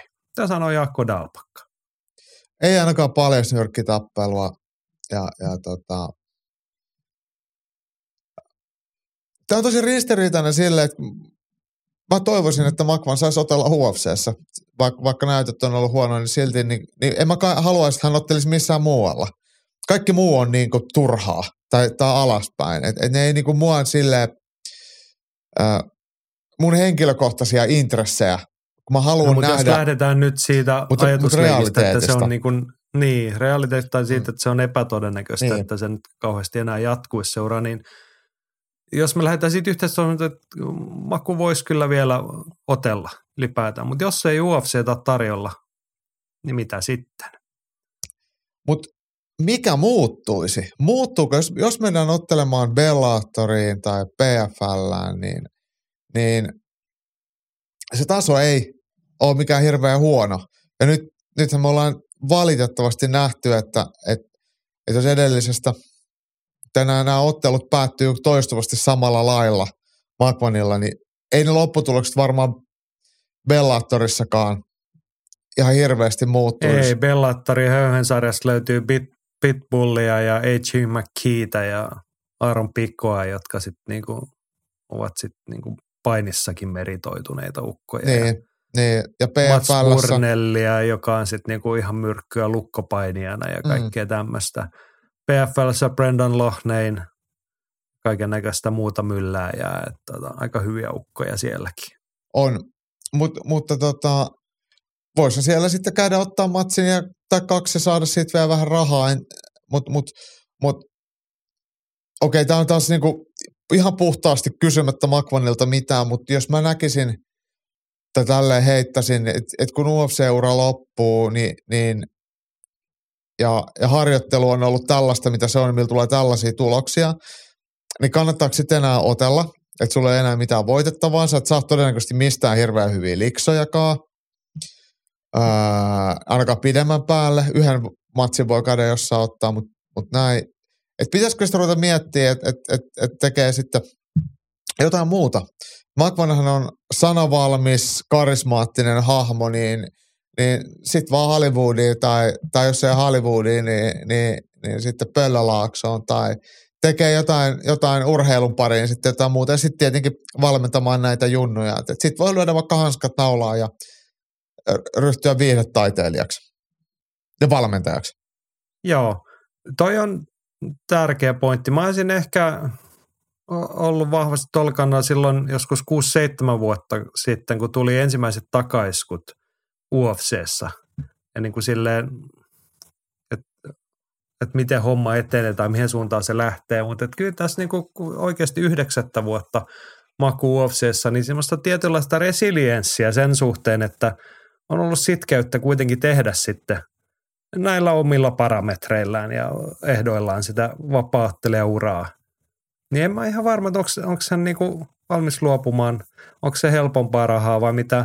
Mutta mä mietin, että olisiko se sitten kuitenkin, Masakin tuota pohtii, mutta hän sanoi, että hän ei tiedä, miten esimerkiksi UAE Warriors tai Brave, niin miten siellä kurdeihin suhtaudutaan sinne. Niin kuin, mutta sellaisia organisaatioita hänellä voisi olla hyvinkin annettava ja missä olisi kohtuullisia tilipäiviä.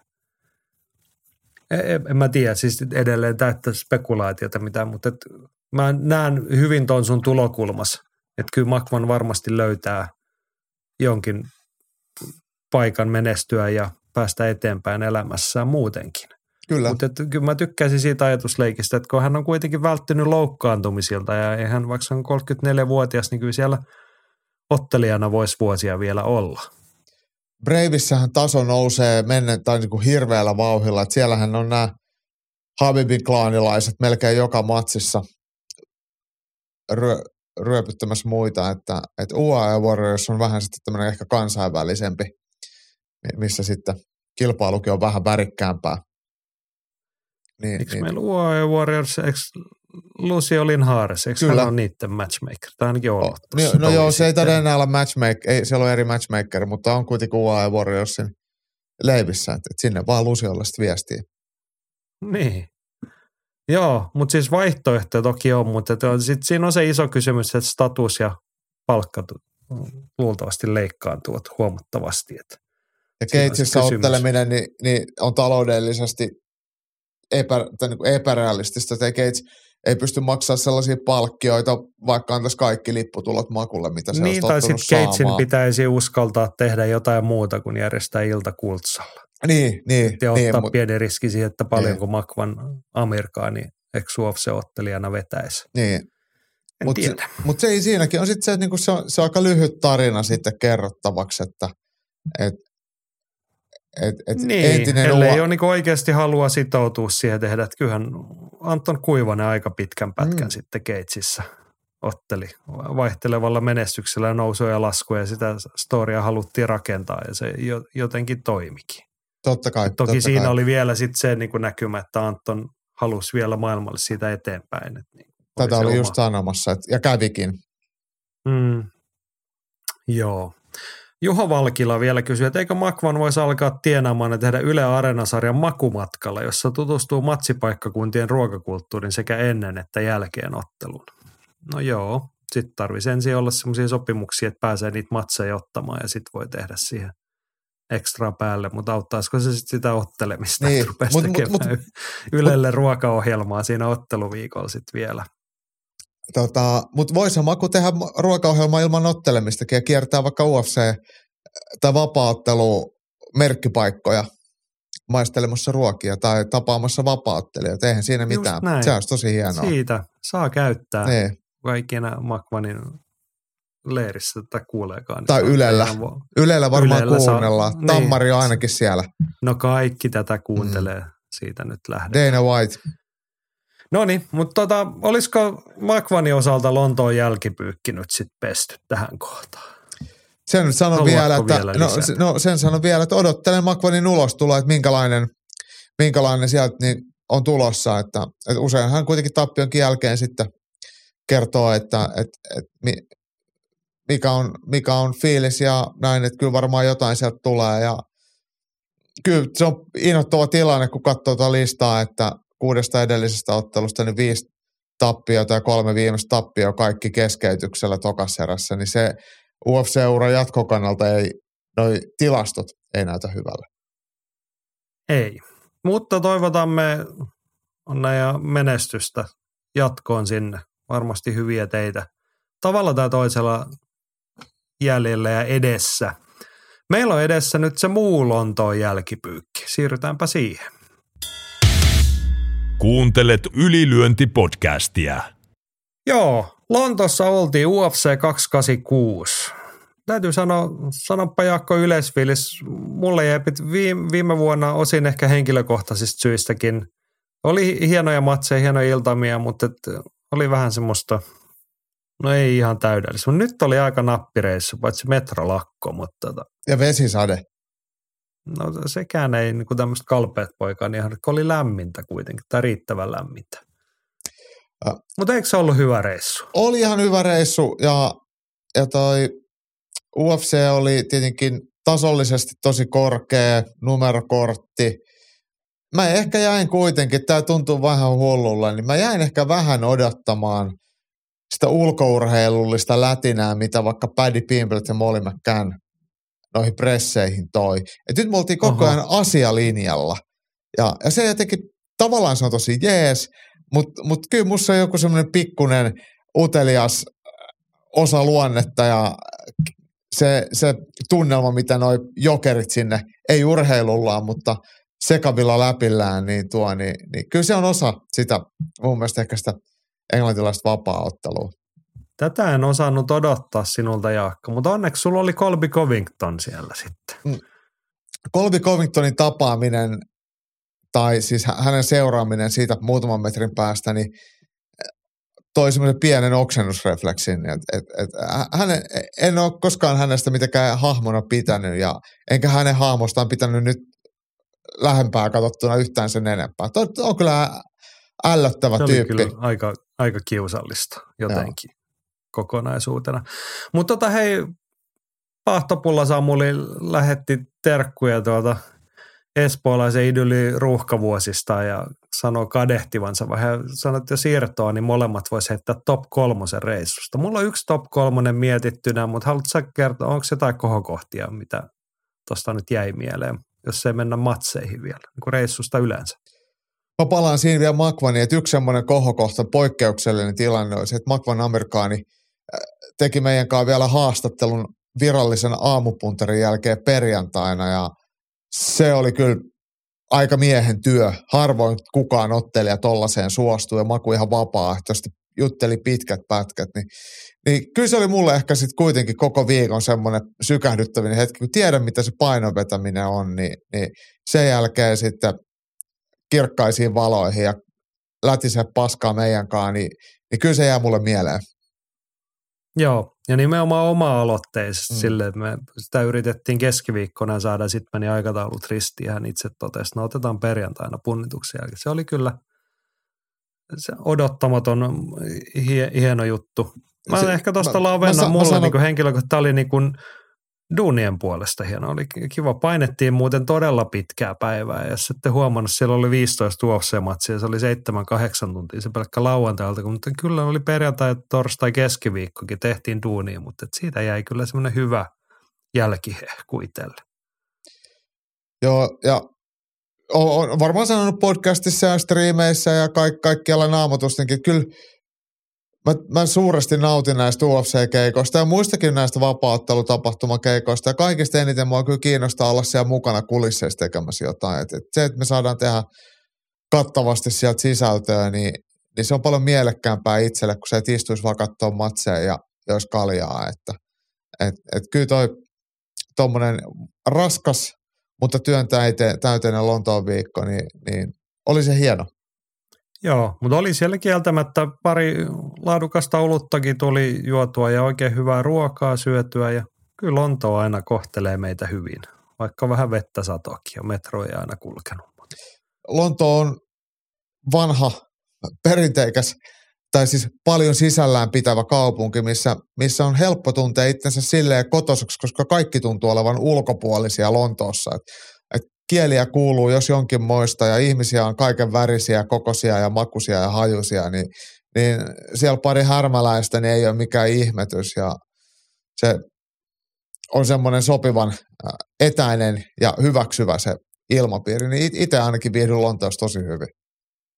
Ja yksi, yksi, yksi semmoinen, mm, mikä aina suomalaisille, no tämä ei koske ainoastaan Lontoota, mutta Lontoossakin se, että et, et aina sanotaan tai tervehditään ja kiitetään ja sanotaan ole hyvä. Tämmöiset hyvät tavat. Mä dikkaan niistä, vaikka ne on teennäisiä, mutta, mutta on se kiva, kiva tehdä ihmiselle ti, tilaa, avaa ovi ja toinen kiittää tai kaupassakin aina tervehditään, niin se on, se on, on, on itselleni miele, miele, mieluisaa.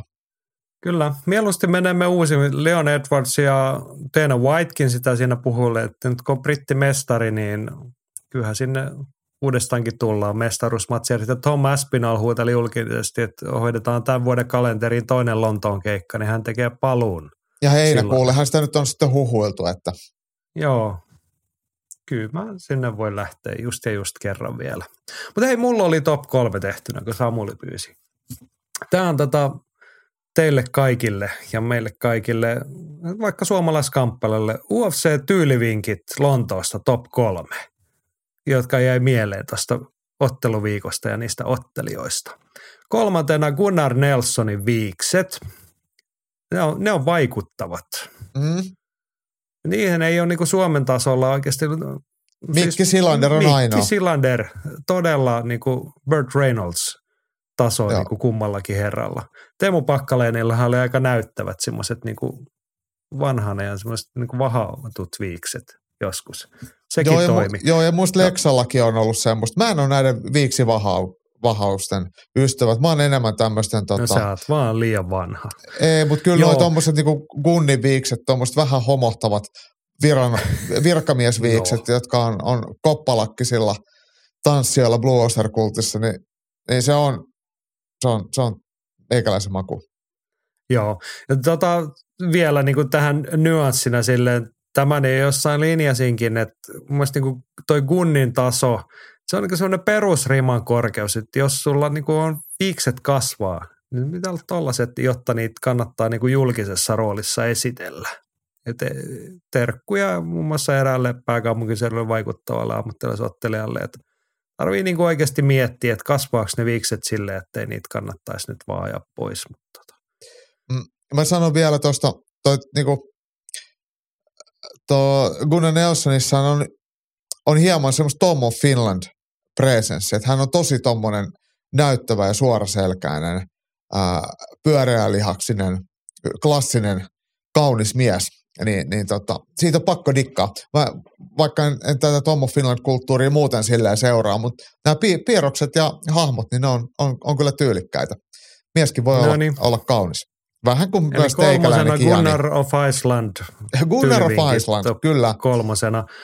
Kakkossijalle nostamme Kamar Usmanin. Mä tiedän, että sä et arvostanut, kun hän istui pressissä pitkän pätkän ikkunattoma, ikkunattomassa huoneessa plehat silmillä, mutta tota, muuten sitten kun hän pisti verkkatakin sivuun, niin hänellä oli aika tyylikkäitä pukuja sekä torstain pressissä että sitten lauantaina areenalle tullessa oli vielä eri puvut.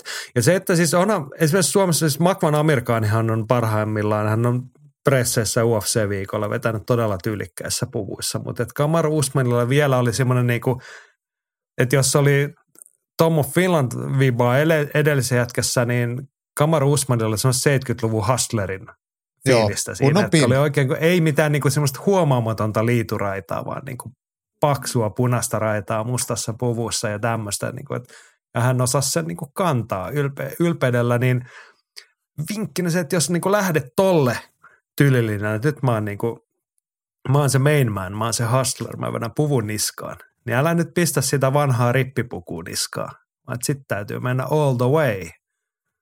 Eiks vaan? Joo, joo. Mä, me, siis, äh, mehän ollaan puhuttu esimerkiksi Shaft-hahmona on itselleni ollut tämä 70-luvun Richard Roundtreen näyttelemä äh, nykiläispoliisi. Niin tämmöinen äh, 70-luvun mustakulttuurin pukeutuminen niin on, on kyllä todella tyylikästä ja pidän siitä suuresti. Ja tämä Kamar Usmanin style, niin kyllä tuosta tuommoisesta sutenööriluukista niin kumpuaa. Joo. Tä- tälle sytymme. Sutenöörilukki. Ja sitten ykkösenä Brian Barberina. Hän tuli keskiviikkona pressin, taisin kuvankin laittaa meidän Facebook-sivulle. Hä- Hänellä oli lappuhaalarit, siis farkkuhaalarit ilman paitaa. Joo, Et se, että, sit, niinku se, että jos haluat kiinnittää huomioon, halu, niinku nykyisessä huomiotaloudessa halutaan, että ei tarvitse niinku edes jutella, kun vedä sitten överiksi, kun vedät, tai vedä niinku ihan omalla linjalla. Ja sitten se oli niinku hieno nyanssi, hänellä oli lakatut sormenkynnet. En tiedä, oliko varpaankin kynnet, mutta hänen tyttärensä kuulemma lakkaa hänen kyntensä aina otteluviikolla. Oli kirkkaa vihreät, siis oikein myrkyvihreät. Niin sytyn kyllä tälle. Ei, ei se ollut ehkä niinku mikään niinku pariisilaisen tyyliikonin huipentuma se herra. Mutta kaikki muistaa, että Brian Barber, sitten se oli vielä ajanut aivan törkeän kampauksen sitten vielä matsi-illaksi, sivut, sivut kaljuksi. Mutta tota, eihän se matsi sujunut, mutta että kaikki muistaa, miltä Brian Barberina näytti. vähän veikkaan, että et, et sitten kun on seuraava keitsi Helsingissä, onko se nyt 22.4., kun se nyt sitten oli, niin, niin sä tuut pukeutuneena samalla kuin Brian Barberina, että lakkaat kynnet ja laitat pelkät lappuhaalarit ilman paitaa. Mä Se voin pukeutua olla. kuin Kamarus Usman. Mä Ei nyt mietin us- vielä, että otanko mä kunnin viikset. vai ne lappuvaalarit. Mm. Mä, en, mä en ole päättänyt nyt vielä, koska mullahan kasvaa viikset kyllä ihan riittävästi. Joo. No me, no me voidaan ottaa semmoista vi, vi, tota, samanlaiset matchaavat viikset. Joo, kattellaan tätä. No niin, mutta tota, oliko sulla top kolmasta vai mennäänkö siihen viralliseen UFC top kolmoseen? Mä sanon tästä vielä tuon, Dana Whitehan kunnioitti meitä läsnäolollaan ja hän oli sitten koko tapahtuman viimeisenä puhumassa pressissä. Ja pitkä pätkää vastaili siellä kysymyksiin ja, ja vaikka mä Dana Whitein monista mielipiteistä on, on eri mieltä, niin aika kärsivällisesti siellä puolen yön tuolla puolella, kello oli joku yksi tai jotain, kun hän siellä länkytti paskaa medialle ja vaikka ei tahtonut kuulla kysymyksiä ja osa kysymyksistä oli ihan hoopoja, niin kärsivällisesti vastasi ja aika ilmekkäästi puhu. Että kyllä hänkin on ammattimies kaikessa niin kuin huonoissakin puolissaan, mutta mut myös, myös sitten osaa, osaa hommansa ja arvostan aina, kun ihmiset tekee työnsä jossain hetkessä hyvin, niin kyllähän mielestäni toimi hyvin, vaikka en kaikista vastauksista pitänyt, niin sille ei mitään merkitystä, mutta se, se käytös, miten hän homman hois, niin, niin oli tosi jees. No niin, otetaan tästä siis kunniamaininnat top kolme. Kolmosena oli Dana White ihan lennosta vedän tässä ja sitten tota kakkoseksi pistetään hyvät faijat. Eli Faija Gage, joka oli todella liekeissä, kun poika otti sen. Hän oli häkissä siis siellä muun perheen mukana. Tuuletteli aika villisti, ei ehkä näkynyt TV-lähetyksessä. Ja Chuck Shorin tota, isä myös.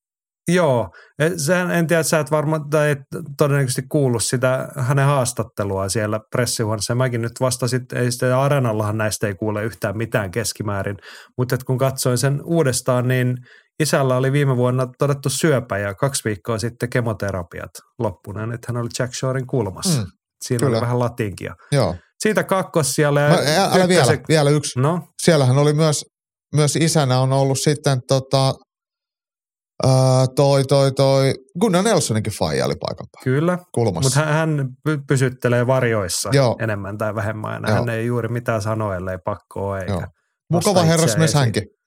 On, on, mutta nämä niinku pari tunteikasta faijaa noiselta. Ja sitten kärkeen vielä kunnian mainintana tunteikas aviomies Dan Hardy.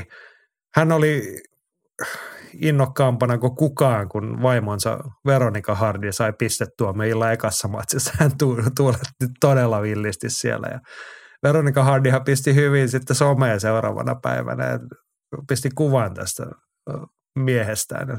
Dan ei kyllä ollut meidän hääkuvissa yhtään näin iloisen näköinen. se oli aika, mutta se, se lämmitti todella paljon. Lähti ilta hienolla nuotilla siinä kohtaa liikkeelle, kun Dan Hardy on ollut riidossa UFCen kanssa ja mehän me mietittiin, että päästäänkö koko äijää sinne. Hän ei ollut saanut porttikieltoa ja vaimo tuli pitkältä pitkältä ottelutauolta ja otti ihan ansaitun voiton siinä. Niin Otteli muuten paljon semmoista... paremmin, mitä osasin odottaa. Mä, Kyllä. mä, mä olin ihan varma, että ihan, ihan laimeen esitys tulossa, mutta olin onneksi väärässä. Hyvä matsi. Joo, mutta siinä oli semmoista todella aitoa intoa ja rakkautta ilmassa kyllä. Joo, Joo. näinhän näitä top kolmosia tulee. Nyt meillä on se virallinen UFC top kolme. Ollaan niin aika kauan puhuttu, mutta nyt päästään tähänkin asiaan. Haluatko sinä aloittaa sieltä kolme? No aloitetaan sieltä kolme ja äh, Gunnar Nelsonin viikset oli sun muotilistalla kolme, mutta kyllähän Gunnar Nelson ottelijana löytyy myös äh, näytteensä puolesta UFC top kolme listalta sieltä kolme. Loistava käsilukkolopetus. Äh, tyylilegenda Brian Barbarenasta täysin yhteen maaliin ja kliinistä kirurgisen tarkkaa ottelemista ja kyllä se näytti vähän, että olisiko Gunnar matsin jälkeen jopa hymyily ihan pikkasen. No se oli semmoinen vieno islantilainen hymy. Niin kuin käden ojennut, semmoinen pieni käden nosto ja kiitti mm. moi. Ja muuten kyllähän siinä hyvässä hengessä sitten jutteli, hän hymyili siinä Brian Barbarinan kanssa jutellessa kyllä, että heillä riitti juttu ja hyvässä hengessä. Mutta tota, joo, oli se hieno. Statseihin taidettiin kirjata Brian Barbarinalle, oliko se seitsemän iskua siihen, se kesti sen niin neljä minuuttia 50 sekkaa se matsi, niin niistä oli yksi, oli semmoinen niin todellinen, yhden hyvän potku hän veti siinä Joo. alkuun. Ihan eka Sitten erän puolessa välissä pystypainitilanne häkiseenä vasta, ja se oli siis, mä ihastelin sitä siinä livenä, kun se oli siinä meidän niin pressirivien nenä edessä, just sillä puolella häkkiä, niin siinä meni, mä katsoin, siellä on muuten hienot nykyään ne kellot siinä häkin seinässä siinä matalalla, että ei tarvitse kääntää katsetta mihinkään screeneille enää. Niin, niin siitä satuin katsoa, kun se kello oli siinä vieressä, niin siinä meni noin minuutti siinä pystypainitilanteessa, niin se maltti, se rauhallisuus. Gunnar Nelson ei pakottanut. Hän haki, hän haki yhden underhoogin, hän haki toisen. Barbarina puolusti tosi hyvin. Kyllä. Niin kuin esti sitä kaatoa. Sitten vaan kunni jossain kohtaa, että nyt okei, okay, tämä ei mennyt. Salama nopeasti toiseen jalkaan kiinni ja sitten se oli kyllä aika huikea se kaato. Että niin kuin nosti ilmaa ja heitti sen barbarina. Se oli niin kuin, ollaan puhuttu siitä hänen ylivertaisesta tekniikasta ja hienosta teknisestä tekemisestä, niin se oli kyllä sitten, niin kuin, paitsi se oli toki hienoa tekniikkaa, mutta se oli kyllä voimakaato siinä kohtaa sitten. Niin, se oli hyvin piste. ajoitettu siinä niin kuin häkkiä vastaan, kun lähdetään kaatamaan, niin siinä se häkkihän on puolustajan tukena ja turvana. Niin, niin siinä pitää aika nopeasti niitä muuveja pystyä tekemään, että toinen ei saa sitten korjailtua itsensä mukaan. Niin, niin Gunni kyllä ajotti sen ja nyppäsi heti ulospäin ja nosti helposti. Että et se oli oikein tehty ja hyvin tehty. Ja kyllä siinä häkkipainitilanteet on niitä harvoja tilanteita, missä joutuu välillä vähän käyttää hevosvoimia, että niin, niin niitäkin sitten mieheltä nykyisin löytyy. Joo, Ja sitten tota, kun hän sai sen kaadon, niin sittenhän se meni niinku ihan klinikkatasolle se Joo. loppu. Mutta siinäkin se uskomaton maltti, ja niin kuin sä sanoit tuossa jo aikaisemmin, puhuttiin makun kohdalla, niin koko ajan hän uhkaa joko ohituksella, lopetuksella tai lyönnillä, ja hän sekoittelee niitä. Mm. Ja sieltä tuli niin kuin hienosti, hän haki positioita. Sitten sit kun hän ei saanut jalkaa sieltä lockdownista vapaaksi, niin hän painoi hirveän kyynärpää naamaa sinne. Niin, Niin kas kummaa hetken päästä oli jalka vapaana ja sitten hän haki mountia, tote, antoi yhden kyynärpää, tote, että tässä nyt pitää ruveta lyömään, niin siitä sitten tota, no, käsilukko lopetus. mutta mut siis käsilukkohan on semmoinen, mitä harvoin tuosta mountista lähdetään hakemaan sen takia, koska sen epäonnistuminen tarkoittaa sitä, että sä jäät alle. Luovut Juuri kaikista näin. vahvimmasta positiosta, mutta siinä tiedettiin paljon erää on jäljellä, niin uskallettiin lähteä, että ah, no niin, nyt mulla on se kahdeksan sekuntia, niin mä vedän sitä tästä nopeasti. Et niin. Niinku, siinäkin se Toisaalta tietoisuus. mä väitän, että hän tiesi, että okei, nyt tuo toi rupeaa kolkuttaa 10 sekunnin merkkiä. Hän tiesi, että se riittää Kyllä. mulle, Niin, että kannattaa lähteä yrittämään. Joo, mutta Samuli tuosta, että saa matkustella melko kauas ajassa taaksepäin, että pääkortille on nä- pääkortilla on nähty suora käsilukko Mountista. mm, Näinhän se on. Ei se ole ihan trendikäs ratkaisu ja sitten se niin kuin harvoin on tietty se tilanne, että sä oot just erän lopulla siinä. niin, Ja sitten vielä harvemmin se, että joku vetää sen maaliin. jep. Mutta ei siis Barbarina ehti noin kaksi sekuntia sitä puolustaa. Se tuli vielä se niin nopeasti, niin tekninen ja sitten niin raju. Et ku- kunnihan on kuitenkin aika väkevä silleen On, niinku on. voimistaan. Et ei siinä ollut niinku, se, se repi sen väkisin sitten sen tekniikan lisäksi. Joo, se oli, ei, se, Joo. se oli niinku muodollisuus, kun sä lähti sitä tekemään, niin se kyllä näkee, että tähän se taitaa tulla. Joo. Henri kysyy, että voiko kukaan olla tykkäämättä ihanasta Gunnar Nelsonista? No ei varmaan voi. Ei, brittiyleisö tykkää ja kansainvälinen vapaattelumedia tykkää ja mäkin tykkään ja mä luulen, että säkin tykkäät ja mä veikkaan, että Hen- Henkkakin tykkää. Joo, se on muuten vuosi, vuosi kun siis Gunnihan ei ole puhemiehiä, eikä hän esiinny, eikä hän, no vähän hän on alkanut somettaa, mutta ei liikaa sitäkään, mutta hän on vuosia ja vuosia ollut Briteissä tosi suosittu. Nytkin niin kuin yleisö lähti vetää sitä jalkapallokatsomusta tuttuu islantilaisten huh huuta, tiedätkö se, Joo, joo. mikä tulee, niin kuin taputetaan ja tulee niin kuin kasvaa, pikkuhiljaa nopeutuu. Niin, Niin siis oli siellä islantilaisia, mutta ei niin paljon, että niinku tuhannet ihmiset rupesi sitä huutaa siinä kesken eka mm. erä. No joo, Gunni on ihana, kaikki tykkää hänestä ja UFC Top 3 kakkos sieltä. Otamme pari valjakon ja ottelun Justin Gates vastaan Rafael Fiziev. Olihan se olisi- aivan niin. huikea matsi. Tän olisi voinut tietää etukäteen, että tämä päätyy kyllä meidän listalle. On, on, mutta se ei niinku, joo, melkein olisi voinut viime viikolla jo laittaa tuohon top kolmosen pohjan kässäriin valmiiksi, mutta tämä ei kuitenkaan ollut ihan sitä, mitä mä, mä ajattelin, että tästä voi, niinku, että tästä voi tulla niinku top, tai kun illan kovimmat, että sitten tapahtuu jotain aivan hullua ja myllytetään aivan järjettömästi. Mun mielestä tämä oli ennen kaikkea niinku äärimmäisen laadukasta kevytsarjan vapaa, siis maailman kovimman painoluokan kovinta kärkeä jossa kumpikin veti siis Fisievhän oli ihan älyttömän hyvä ottelu alussa, Niin oli, vei sitä. niin oli. Sitten Justin Cage maltto kerrankin niinku haudutella pataa, eikä vääntänyt niinku polttanut soppaa pohjaan kaikki tai ei mitään. Vaan että hän rakensi sitten viimeinen erä oli kyllä niinku upeata Cagea. Se oli, se oli hieno nähdä, sitä on kauheata joskus katsoa niitä hänen matseja, kun niissä myllytetään ja niinku sattuu omaankin päähän. Mutta nyt kun näki niinku läheltä sen hänen vaarallisuutensa, sitten nyt toisaalta sen niinku laadun, millä hän sitten loppujen lopuksi otteli. Se oli hienoa. Joo, ja siis siinä on vielä se, kun pystyy tietyllä tavalla, ei se nyt ottanut mitenkään kotelonsa, mutta voisi veikata, että, että eka erän jälkeen ainakin Fisiev oli johdossa. Eikö matsihan pä, päättyi sitten enemmistötuomioon, vai menikö peräti hajaäänillä? Niin, niin Mm, joo, olisikohan niin, että eikö hetkinen päämatsi meni enemmistötuomiolla, yksi meni, yhdellä meni tasa, eikö vaan? Oliko se niin? joo, molemmat päättyi enemmistöääni, 2-0 siis meni. Nyt katon tästä. Joo, niin se Niin. olikin. Eli, eli ollut pisteiden valossa siis tosi tiukka myöskin. Niin pystyy sitten vaikean alun jälkeen kääntää sen niin, että, että pystyy kotiuttamaan sen voiton. Ja Fisiev oikeasti, ehkä hänen kokemattomuutensa sitten näkyy sit siinä viikassa erässä ja Justin Gatesin kokemus taas näkyy siinä viikassa erässä. Ja siihen se kulminoituu, että se viika erä voittaa ja sitten voittaa ottelun. Ja tapahtumarikas, tyylikästä päähänlyömistä, hurjia osumia, hurjia potkuja. Mutta ei kuitenkaan niin kamalaa, mitä välillä Gatesin otteleminen, että et, et kyse on omasta terveydestä ja hengestä. Niin kiva, että ihan siihen asti menty.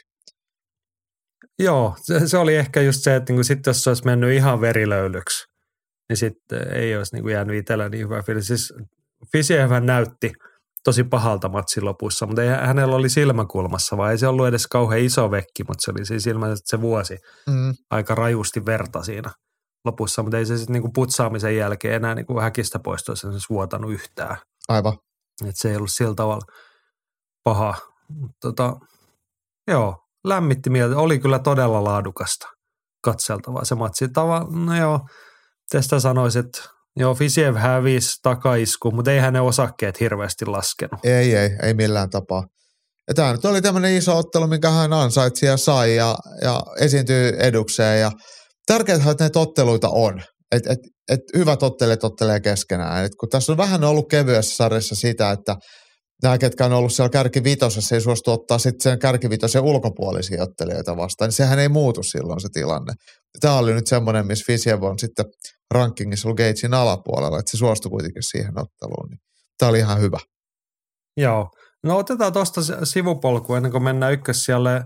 Atte pohti, että Vettori ja Gage voittivat, mutta vaikea laittaa seuraavia vihuja kaverille. Vettorille vaikea antaa yläpuolelta tanssiparia rankingissa, sama Gageille. Olisiko paras vaihtoehto Poirier? Mitä pistää Justin Gageille? Ei, mu- muistaakseni Gates sanoi pressissä, että Poirieria vastaan voisi ottaa, ja se olisi ihan hyvä. Ne ansaitsee toisensa. Mutta tämä on jotenkin silleen, kun ne on täällä niinku Poirier kakkosena ja, ja Gates kolmosena rankingissa, niin en mä kyllä usko, että heistä kumpikaan, tai no ei kumpikaan, he, ei voita Oliveira eikä voita Mahashevia ja ei välttämättä voita Benel Dariusiakaan. Että et on silleen niinku, ne, ne, ne roikkuu tuolla, tuolla ihan kärkipaikoilla, mutta mä en oikein tiedä, että, sitten, että kuinka moni lopulta näistä voisi mennä ohi. Esimerkiksi vaikka Arman Zarukian todennäköisesti pesee, pesee sekä Poirierin että Gatesin. Niin. Musta se olisi toisaalta ylvästä, jos jompi kumpi vaan ottaa. Justin Gatetsikin voisi sitä Charukiania vastaan ottaa Niin. seuraavaksi. Niin, mutta kyllä ne haluaa vältellä jos näitä niin kun- matseja. se on se Juu, mutta että jos niinku muillakin on niinku epäilyksiä sen, että mitä, mihin Justin Gatesin pärjää ihan niitä kirkkaampia, kovimpia mm. jätkiä vastaan, niin hänellä oli nöyryys ottaa tämä matsi, niin näytä, pistä se seuraavakin nuori leijona siitä ketoa. Sitten voit mennä sanoa, että no eiköhän se nyt olisi aika, että jos mä otan tota islamia vastaan sitten, että ei Niin. täällä oikein muitakaan ole. Näinpä, näinpä. Joo. Ja pulis. Mennään tota, ykkössijalle. Ei se nyt ole yllätys. Se on Leon Edwards, miesten välisarjan mestari. Ja hän otteli mestarin mitoissa, selkeästi kasvanut. Mun mielestä eihän mikään niinku karisman tiivistymä vieläkään, mutta hän on niinku kasvanut persoonana, mutta ennen kaikkea se matsi. Oli, siinä oli niinku mestarin otetta jo. Yksi semmoinen asia, mikä Leon Edwardsissa itseäni lämmittää, niin on, on semmoinen tietynlainen, miten mä nyt voisin se sanoa, että hän ei lyö mitenkään älyttömän lujaa, eikä hän potki mitenkään poikkeuksellisen lujaa, eikä hän kaada mitenkään älyttömän rajusti. Et hän ei oikeastaan tee mitään mitenkään äly, niin kuin poikkeuksellisen kovaa tai hyvin. Mutta hän on erittäin hyvä ottelija ja taitava ottelija. Hän osaa todellakin otella. Ja, ja, ja se otteleminen perustuu siihen, että, että hän osaa käyttää kaikki vapaa-ottelun osa-alueet kohtuullisen hyvin ja tämmöistä niin kuin nykyaikaista vapaa-ottelua. Ja kaikkeen kuitenkin löytyy yleensä ratkaisuksi taito. Ei se, että hänellä olisi hirveän hyvä kunto tai hir- poikkeuksellinen nopeus tai mieletön lyöntivoima, että jos joku ganu, että yhden lyönnillä kaataa. Että Leon Edwardsilla ei ole mitään tämmöistä niinku muista poikkeavaa fyysistä ominaisuutta, mutta mut hän osaa kaikki tarvittavat siirrot ja käyttää niitä tosi järkevästi pitkin ottelua. Ja nyt alkaa myös se henkinen kestäminen, jaksaminen, uskominen ja luottaminen ole sitä tasoa, että ne taidot pääsee esille ja sitä on hieno katsoa. Just näin, tätä mä yritin tuossa tuoda esiin, mutta sä määrittelit sen paremmin. Otetaan kommenttien kautta. Väisäsen Antti tota, että pääottelu näytti upeasti käytännössä, miltä se näyttää, kun mennään eteenpäin. Edwards oli hionnut taktiikan viimeisen päälle oppien edelliskohtaamisesta, kun taas Usman tuli samoilla väkisin maku eväillä ja näytti seinän vastaan tultua kyllä siltä, että nigerialaisen painajaisen juna on jo mennyt. Kehitystä edellismatsiin ei lainkaan. Henkka toteaa, että pääottelu oli hieno, vaikka pisteet oli suht tasaiset, niin itse näin, että Usman oli aika aseeton. Edwardsilta hieno ottelustrategia. Mulle jäi matsin jälkeen, jäi kummittelee yksi lause mieleen. Usman sanoi keskiviikkona siellä pressissä, kun hän puhuu niin kuin urastaan ja näkyvistä ja muusta ja jostain muustakin asiasta, mutta hän sanoi, time waits for no one.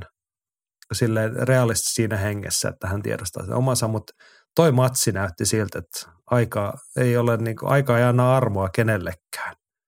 Edwards oli mestari, hän on tämän listan ykkönen, mutta Usman ei ihan päässyt enää niin kuin entiselle tasolle. Otteluhan päättyi pisteiden valossa sit tosi tiukasti.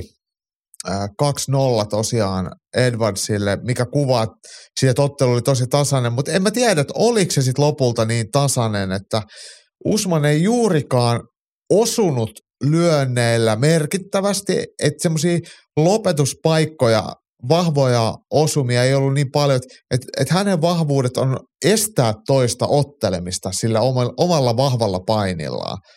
Mutta sitten sen ulkopuolella hänellä ei vaan riitä sitten Edwardsia vastaan. Ja tämä on varmaan sitten se osa-alue, mitä muutkin tulisi sitten hyö, tulee hyödyntämään Kamaru Usmania vastaan. Vaikka tämä nyt on aika tyhmästi sanottu, kun hän kuitenkin Masvidali tyrmäsi ihan kylmäksi ja näin, mutta, mutta, mutta, mutta kyllä tämä Usmanin ottelemisen niin kuin se, se on jotenkin, on väärin sanoa, että se on tullut tiensä päähän, koska kyllä hän pystyy vielä ottelemaan ja voittamaan tästä ihan kärkirankattuja otteleita to, todella varmasti ja vahvastikin, mutta, mutta kyllä siitä jotain siitä puuttuu ja, ja miten se nyt oli? oli oliko se Teddy Atlas viitannut se, siitä, että, että kun, kun joku voittaa mestaruuden, niin se tulee yhden yön aikana 30 prosenttia paremmaksi. Dana Whitekin sitä jako, niin Leon Edwardsihan tämä hyvin koskee, että kun hän sen mestaruuden voitti, niin kyllähän nyt, nyt oli selkeästi parempi, mitä siinä edelliskohtaamisessa. Ja vastaavasti voidaanko me tehdä sama päätelmä, että kun äh, hävitään se mestaruus, niin yhden yön aikana sun taidoista katoaa jotakin. Niin musta tuntuu taas, että Usmanille kävi vähän tällä.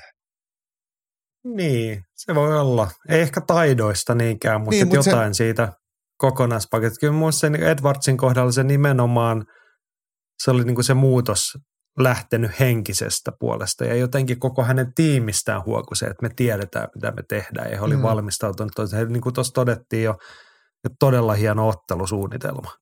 Jep. Et niin kuin, vaikka niin kuin siinä tässä sanoit hyvin silloin lauantai että taas se näytti vähän siltä, että Edwards olisi voinut hävitäkin sen matsin. Niin. kun hän on niin konservatiivinen, hän tekee välillä vähän niin asioita, että sen takia toi kyllä hän olisi voinut ehkä selkeämminkin voittaa ton vielä. Joo, ja se näyttää mun mielestä, että ottelun aikana edelleen Edwardsilla on semmoisia fiilisongelmia, semmoista niinku latautumisen kanssa, semmoista turhautumista ja, ja, ja pettymystä, että ei vitsi, nyt tämä meni painiksi ja mutta nyt hän pystyy niinku mm. nopeammin niistä palautumaan. Että et jotenkin hänen se vuoristorata pään sisällä ja, ja sielun syövereissä niin on, on tosi rikas mäkiä. Että siellä on huippuja ja laskuja matsin aikana ylös alas mennään koko ajan, niin, niin ainakin mä katson sitä niin, että et, et se ei ole vain yhtä, yhtä juhlaa tai pelkkää paskaa, vaan tässä matsissa mentiin ylös alas vähän niin kuin erien sisälläkin useampaan kertaan. Kyllä, Joo, ja kiinnostavaa on tietenkin jatko, kun eurooppalainen ja englantilainen mestari on, että seuraavaksi, tai en mä tiedä, onko se kiinnostavaa. Dana Whitehan ilmoitti suht suoraan, että se on kolmiko, seuraava haastaja, kun hän oli kuitenkin niin reilu, että hän tuli ja veti painot mm. tuolla tota, Lontoossa oli varaottelija, niin se on kuulemma nyt oikeuttaa sitten siihen. Leon Edwards tätä vähän ihmetteli, että, niinku, että millä näytöillä, että jätkä on puolitoista vuotta istuskellut, odotellut, ei ollut loukkaantunut, ei vaan otellut ja nyt niinku tuli vaan sinne soittaa suutaan ja on sitten, että hän oli vähän kriittinen sen suhteen ja vähän miettii, että eikö hänellä olisi jotain sananvaltaa tähän asiaan. Niin, ja eikö että, vastaan? niin. Joo, mutta Leon toki sanoi itsekin, että se olisi hänelle niin kuin helppo matsi. Se niin. Masvidal, totta kai. Mutta helppo myydä. Varma. Niin. Joo, Henkka toteaa, että PS Edwards häviää muuten vyön Kolbille ja Samuli tota, että ei Kolbi saa kaadettaa sitä tai jos saa, niin Edwards kömpii ylös ja osuu tarkemmin. Sitten kun Kolbi turhaantuu ja ryntää polveen tai jotain muuta typää. Mä veitän, että Kolbi Covingtonia harmitti siellä häkilaidalla, kun hän katsoi, että ton Usmanin mä olisin muuten voittanut kolmannella yrittämällä. Mutta Leon Edwardsin kanssa on niin kuin ihan eri peli. Joo, ja Leon Edwards on varmaan entistä vahvempi tämän ottelun jälkeen. Mutta Colby Covington on, on vaikka ihmisenä ällöttävä, tai, tai hänen hahmonsa on ällöttävä, enhän mä häntä tunne mitenkään, niin, niin ottelijana kyllä vaikea. Siis todella vaikea kelle tahansa. Ja myös Leon Edwardsille, koska hänellä on mieletön kondis ja mieletön semmoinen tempo siinä painissa. Hän painii ihan eri lailla ja ottelee ihan eri lailla, mitä Kamaru Usman. Jännittävä ottelu toki olisi Edwardsia vastaan. Kyllä mä Edwardsia liputan, mutta en pitäisi mitenkään hirveän helppona matsina. Ei, mutta kyllä me tota nyt sitten odotamme ja toivomme. Näin se varmaan sitten menee. Olisiko se, se heinäkuussa se sitten? Niin, kyllähän se meille kelpaa. Jep. Hei, pari muuta nostoa vielä. Atte toteaa tuolta jo mainittu. Rouva Hardy, väkevä paluu kolmen vuoden tauon jälkeen. Mahtavaa, että Dan Hardy saa näkyvyyttä UFCssä, taas vaikkakin coachina. No, tämä puhuttiin olemme tästä samaa mieltä. Ja Dan Hardyhan PFL, mitä se nyt meni, Euroopan. Joo, PFL Europe alkaa tässä näin piakkoin, niin hän on siellä pomomies, siellä niin kuin urheilupuolen johtaja. Näin niin kuin Euroopassa. Joo, Hardin kanssa nopeasti siinä vaihdettiin onnittelut ja muut ja sitten mä huikkasin, että kerro vaan, jos tarvitaan Suomesta jotain ottelijoita, niin hän käski laittaa viestiä. Joo, sinne M- vaan. Mulle voi, mulle voi ilmoittautua, niin kyllä me hoidetaan tämmöinen asia kuntoon. Joo, mutta siis Dan Hardy, siis ei, eikö tämä ollut siis siltä vaan läppä, hän sanoi, että niinku maanantaina alkaa virallisesti hommat ja hän, nyt, että hän tekee skauttausta nyt jo, että niinku etsii koko ajan ottelijoita. Että kyllä siellä töitä olisi tarjolla. No joo, mutta vielä UFC 286. Samulilta olennainen kysymys, mikä oli Muhammed Mokaevin voiton hinta? Tuleeko pitkä saikku, joka vie ilman hypejunan renkaista vai olisiko ollut fiksumpi taputtaa ja Ramadanin jälkeen juna takaisin voittoraiteille? Ja Ville siitä tuota komppaa, että näytti kyllä juuri siltä, että nuori mies ei tainnut tiedostaa, minkälaisen vaivan voi polvivammasta saada loppuiäkseen. Moni urheiluura on päättynyt tai ainakin heikentynyt juurikin polvivammojen takia. Joo, se oli aika raju. Mikä se oli? Shafel Filho oli hänen vastuunsa nimi. Sai suoran polvilukon kiinni ja väänsi ja runtasi ja väänsi. Se näytti todella pahalta se jalan asento. Mutta tota, hienosti, no en mä tiedä hienosti, mutta siis eihän sieltä olisi pitänyt päästä pois. Ei, Mut ei, Mohamed ei. Mokaev, hän vaan niinku hakki ja grindasi ja väänsi ja sai sieltä itsensä, mutta kyllä se jalka sitten piloilla oli, koska kyllä. hän kainalosauvojen kanssa käveli sitten loppuillan siellä. Joo, varmaan tässä nyt tällä viikolla tulee jo sitten, no ehkä se polvi on niin turvannut, että sitä ei vielä kuvata, se pitää odottaa, että se vähän turvatus laskee, mutta magneetit siitä otetaan ja kyllä se varmasti jotain siellä on paskana, kun se sanoo, että useampia rasahduksia ja rusahduksia kuuli ja brasilialainenkin katsoi, että et saa taputtaa ja väänsi lisää ja rutis lisää ja tämä oli siis pressissä totesi tämän. Ja, mutta mut, e, se ei ainoastaan riittänyt, että hän kesti sen lopetusyrityksen, vaan hän siitä repi itsensä brasilialaisen selkää ja kränkkäsi takakuristuksella voiton vikan erän vikoilla minuutilla yksi jalkasena, niin kyllä se on mun mielestä kovaa shittiä.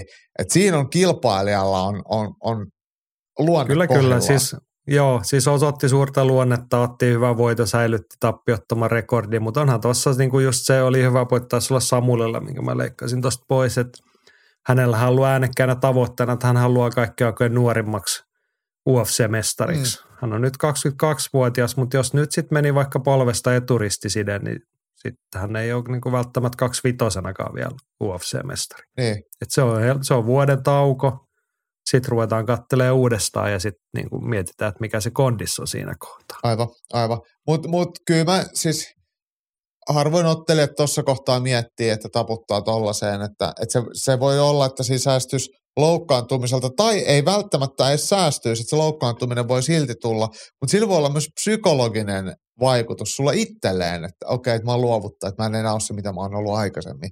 Et, et, mä ymmärrän kyllä, mitä, mitä tästä Juu, helppo niinku ymmärtää teki. ja helppo olisi ollut ymmärtää, jos hän olisi siihen taputtanut ja, ja tullut sitten, kuten sanottu, Ramadanin jälkeen myllyttänyt jostain vakuuttavan voiton ilman polmivammaa. Niin nyt Muhammed voi olla, Mokaev- tarvi vuoteen kattella tätä nuorta lupausta sitten. Muhammed Mokavillahan olisi siellä hieno tarina jo omaa maamiestään Jake Hadleya vastaan, joka otti esi- esikortilla hienon voiton Malcolm Gordonista kroppalyönnillä. Ja nämä kaveruksethan on sanaillut jo pitkään ja eivät selkeästikään pidä toisistaan, niin se olisi matsi, mikä olisi ihan hieno nähdä. No, olen samaa mieltä. Kyllä se kelpaisi. Hadley, mutta Hadley ehtii tuossa ottaa voiton tai kaksi sitten toivottavasti hmm. sairasloma-aikana, niin siinähän sitä ei se tarina sieltä mihinkään katoa. Jep. Tällainen oli UFC 286, melkolaiset jälkipyykit. Tässä oli pestävänä paljon juttua, mutta hienot fiilikset, hieno ilta. Seuraavaksi katsellaan, mitä tuolta tuleva viikonloppu tuo. Ylilyönti ja viikon taistelu. Ja viikon taistelua löytyy tälläkin viikolla. UFC palaa pienempiin kehiin ja mennään kommentin kautta, kun Samuli täällä vähän tilalla, että haiskahtaa jälleen erikoispitkältä jaksolta, kun pelkässä jälkipyykissä menee jo pitkään. Myös tulevan viikonlopun UFC sisältää muutaman aika maukkaan matsin. Hirveällä hyppeällä tahmeasti UFC-uransa aloittanut Manel Kape on saanut junansa raiteille ja kohtaa loivassa alamassa liukoa Alex Peresin. Flyweight on siitä hieno painoluokka, että siellä ei ole merkityksettömiä matseja. En tiedä erikoispitkästä jaksosta nyt ihan vielä, mutta onhan tässä näköjään aika kauan mennyt, mutta sen tiedän, että paukutta vähän vähissä. Mä huomaan, että mulla loppuu ääni. Ollaan nopeita.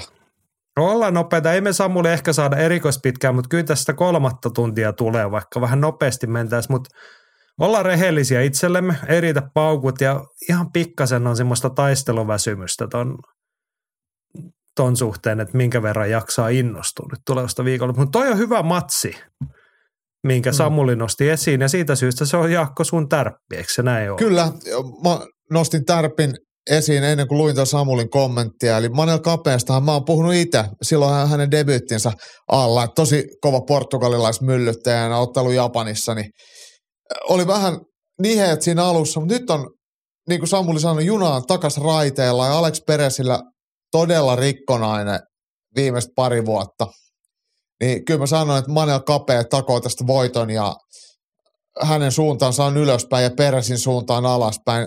Vauhdikas kärpässärjen kohtaaminen. Tykkään. Saanko mä sanoa vielä toisen? Saat sen, mä sanon tähän väliin, että tämä on hurja, kun katsoo patologista tätä Peresin rekordia. Hänellä on pari vuoteen seitsemän matsia peruutettu Niin. niin. täältä.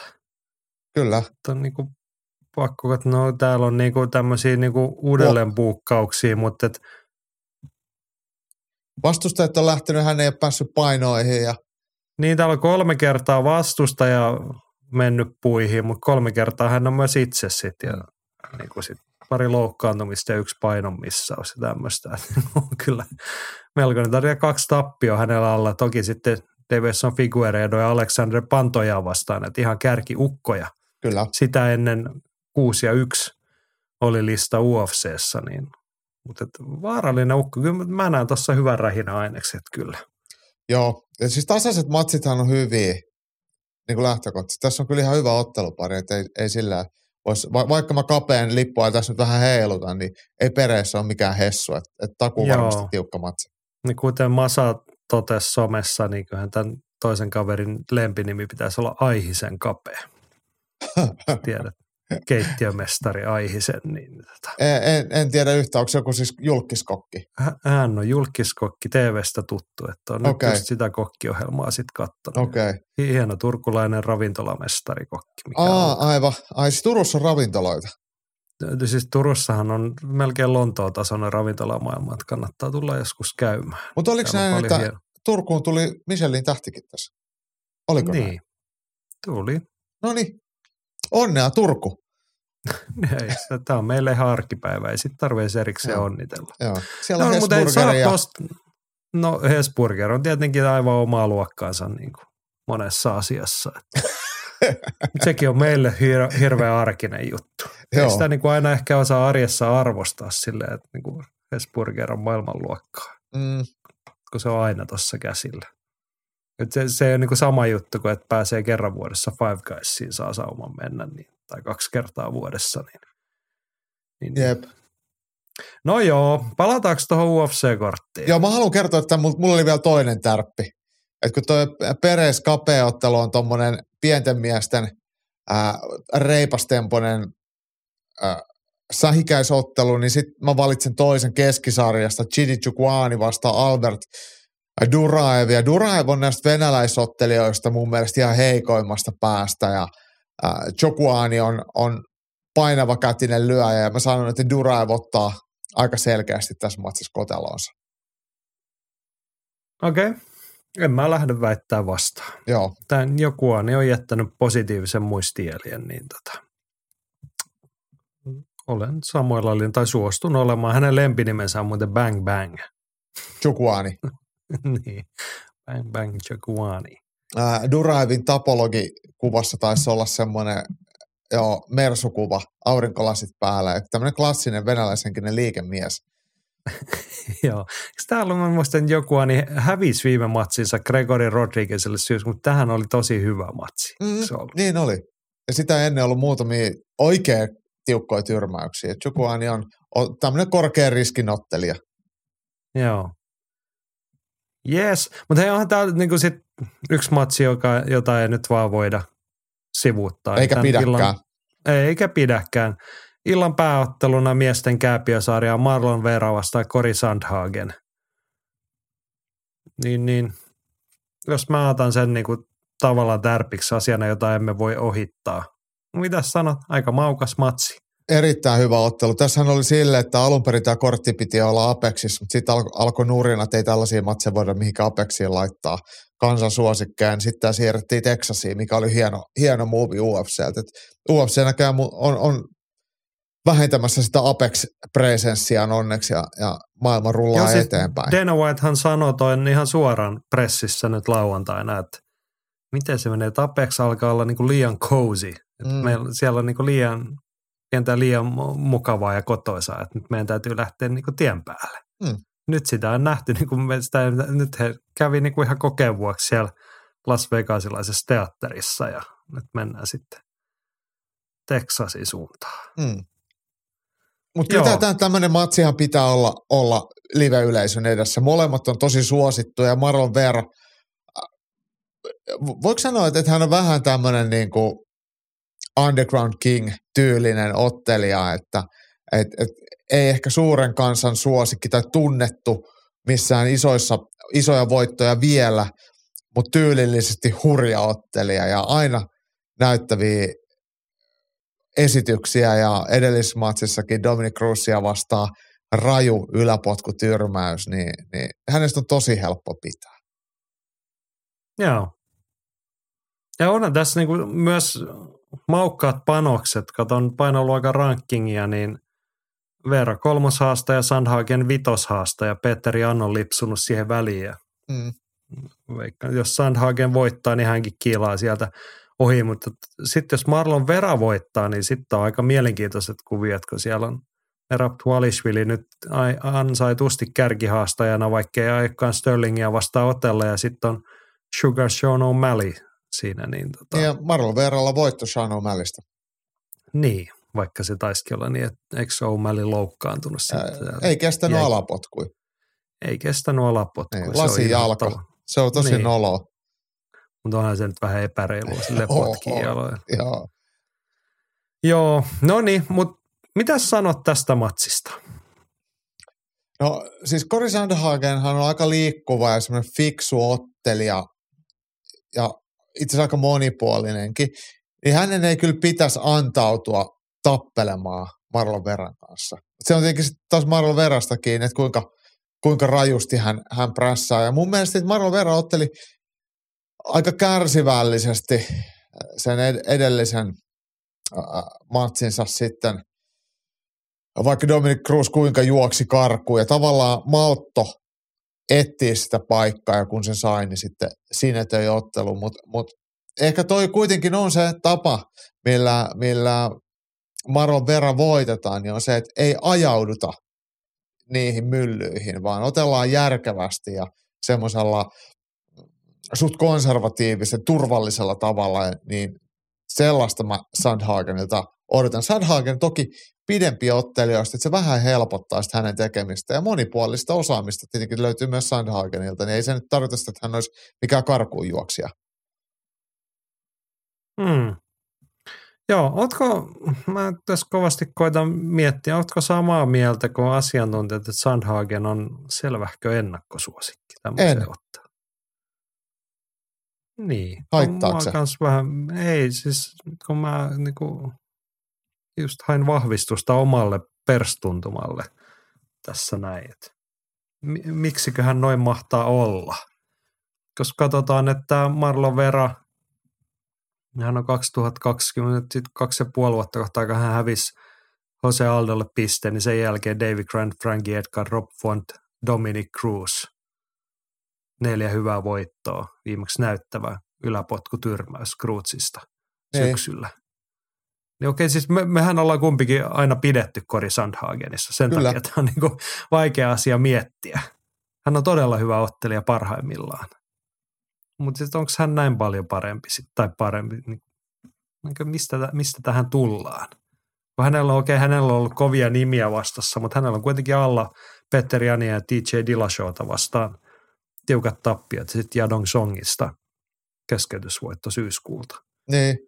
Joo, ei se, Et jos E- mä, niin mä lähtisin, että mä nostaisin kädet pystyyn, että tämä on ihan 50-50, että nautitaan tästä showsta nyt. Joo, mä oon samalla linjoilla ja siis ehkä, ehkä se niinku ajatus siinä, siinä, että miksi Sandhagen on saatu ennakkosuosikiksi, niin, niin onko se sitten, että et, et hän on aika liikkuva ja järkevä ottelija ja Veera on sitten ehkä vähän sitten semmoinen huolimattomampi ja, ja voiko sanoa vähän hitaampi liikkeissään, että pystyy sitten sillä sen voittamaan, mutta mut eikö se nyt mennyt rankingien valossa kuitenkin niin, että Sandhagen on verran takana? On, on. Niin, niin miten hän voi olla sitten ennakkosuosikki? No rankingit ei sitten taas ole niinku mikään niinku asiantuntijaelimen laatima niin, arvojärjestys, mutta mä koitan ihan oikeasti niinku miettiä. Mutta on, on, tässä on taas se kiehtova, että niinku Sandhagen, hän on parhaimmillaan semmoinen kliininen, tekninen. Hän ottaa niinku tosi nättiä, se voi olla tosi tyylikäs voitto, minkä hän ottaa. mm, Ja sitten toisella puolella on se Veera, joka tulee ja ei ehkä, hän ei ehkä suostu siihen. Että kumpi pystyy niinku pakottamaan sen oman valintansa. Että mennäänkö sitä rähi, rähjästä, likasta, aggressiivista menoa vai mennäänkö sitä, että Sandhagen pumppaa ja poimii sieltä osumia ja nappaa tyylikkään voiton. Tilastoissa kun katsotaan tätä, niin molemmat lyö aika paljon, että Marlon Veran significant strikes per minute niin on 4,28, mutta Sandhagenilla se on 6,15, mikä on, alkaa olla tosi paljon. Marlon Veran ottelumisen luonteesta kertoo paljon se, että hän ottaa enemmän kuin antaa, että hänellä se otettujen lyöntien määrä on 5 per minuutti. Sandhagenilla se on 4,2, että kyllä häneenkin osuu. Ka- Kaatoprosentitkin about, tai kaatojen määrät on, on, on hyvin lähellä toisiaan. Et tosi vaikea näistä numeroista ottaa mitään sellaista selkeää, että tämä tulee ratkaisemaan ottelun. Et ehkä ennemminkin se on se, mikä ottelun ratkaisee, niin on se nimenomaan semmoinen Sandhagenin äly suhteessa Marlon Veran sydämeen, niin ehkä se on jotenkin se asetelma, mitä Juu, tätä juu. katsoo. Tolleen määritän. Just mä mietin speilaa aiempia vastustajia, niin Sandhagen ottanut ihan hyviä matseja, mutta hän hävisi pistetuomiot Peter Janel TJ Dillasholle tosiaan. Niin siinä on tultu siihen, että ne on ollut niin, niin kuin, ne on ne absoluuttinen, ton kokoiset niin kuin parhaat pystyottelijat Mm. tai lyöjät.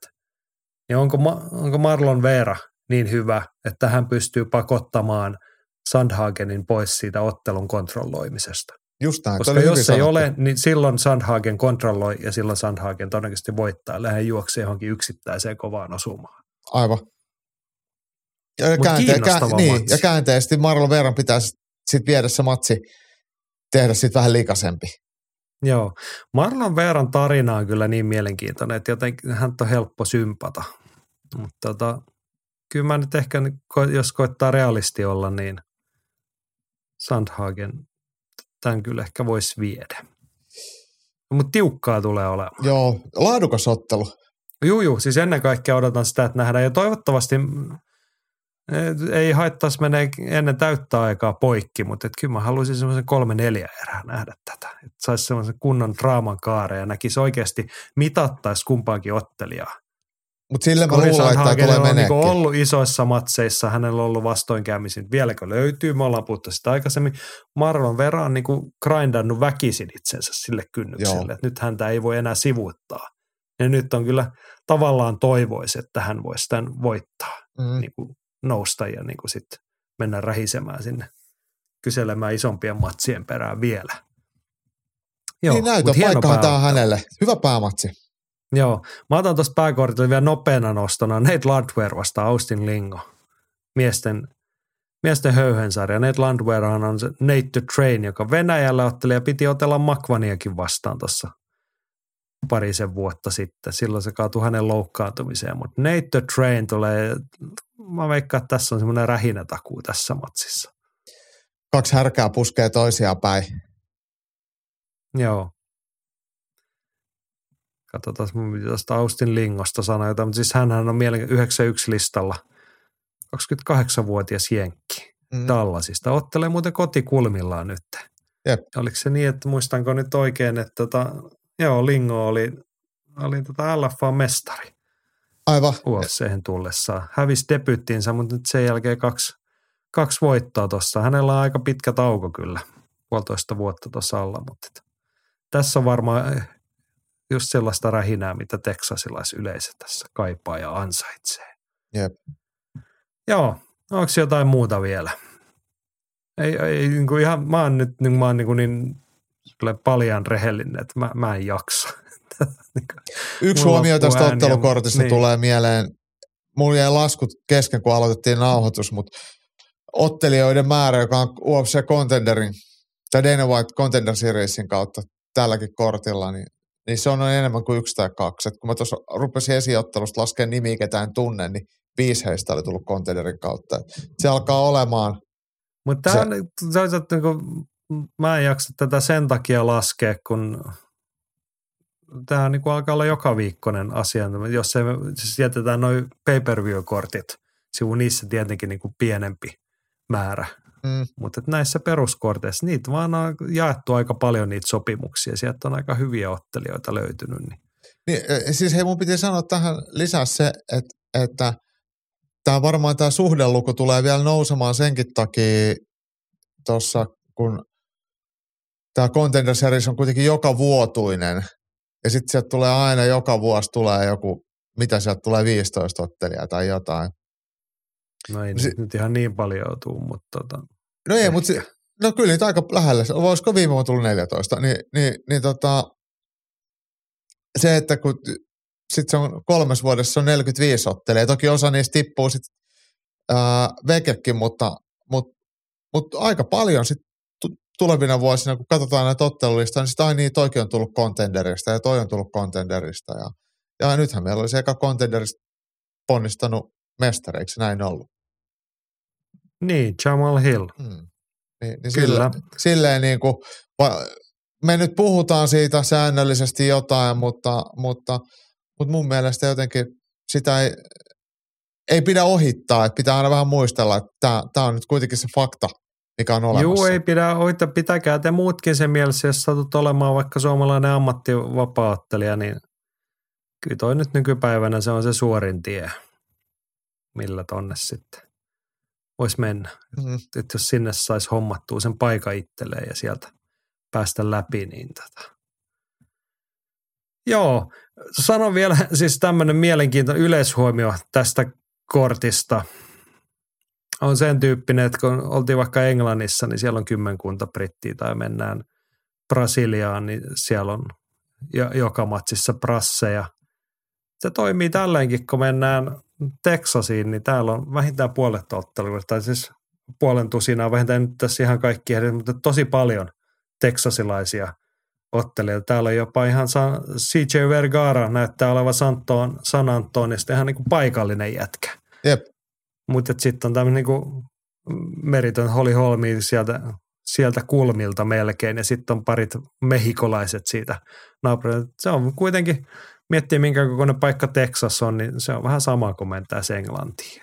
Se on oma maailmansa vissiin muutenkin. Niin tota. Texasissa kaikki on suurta. On, tässä on ehkä, tämä ilta ei ole ehkä vuoden suurimpia, mutta kyllä mä luulen, että tässä on semmoinen teksasilainen fiilis, kun lauantaina lähtee rähimät Lät, Lätsät päässä ja grillit huurtaa pihviä. niin, joo.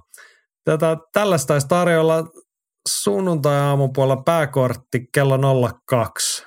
Fight Passilla prelimit 22. Mm. Voiko se pitää paikkaansa? Että no, kyllä se pitää. No, kyllä se pitää. Mä tarkistin kyllä. Että.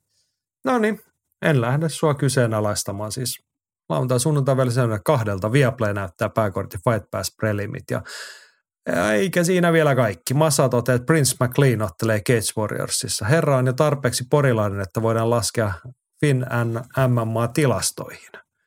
Niin, Porin kotiutunut Prince McLean ottelee tosiaan, siis tämähän on perjantaina. Jep. Ja Cage Warriors Unplugged-ilta Lontoossa otella hän kohtaa Matthew Byfieldi 5-1-0 listalla.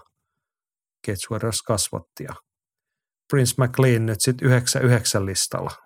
Kai me hänet sitten lasketaan porilaiseksi, no, jos pakkohan se olla. Kai se porin murteella puhuu englantia. niin.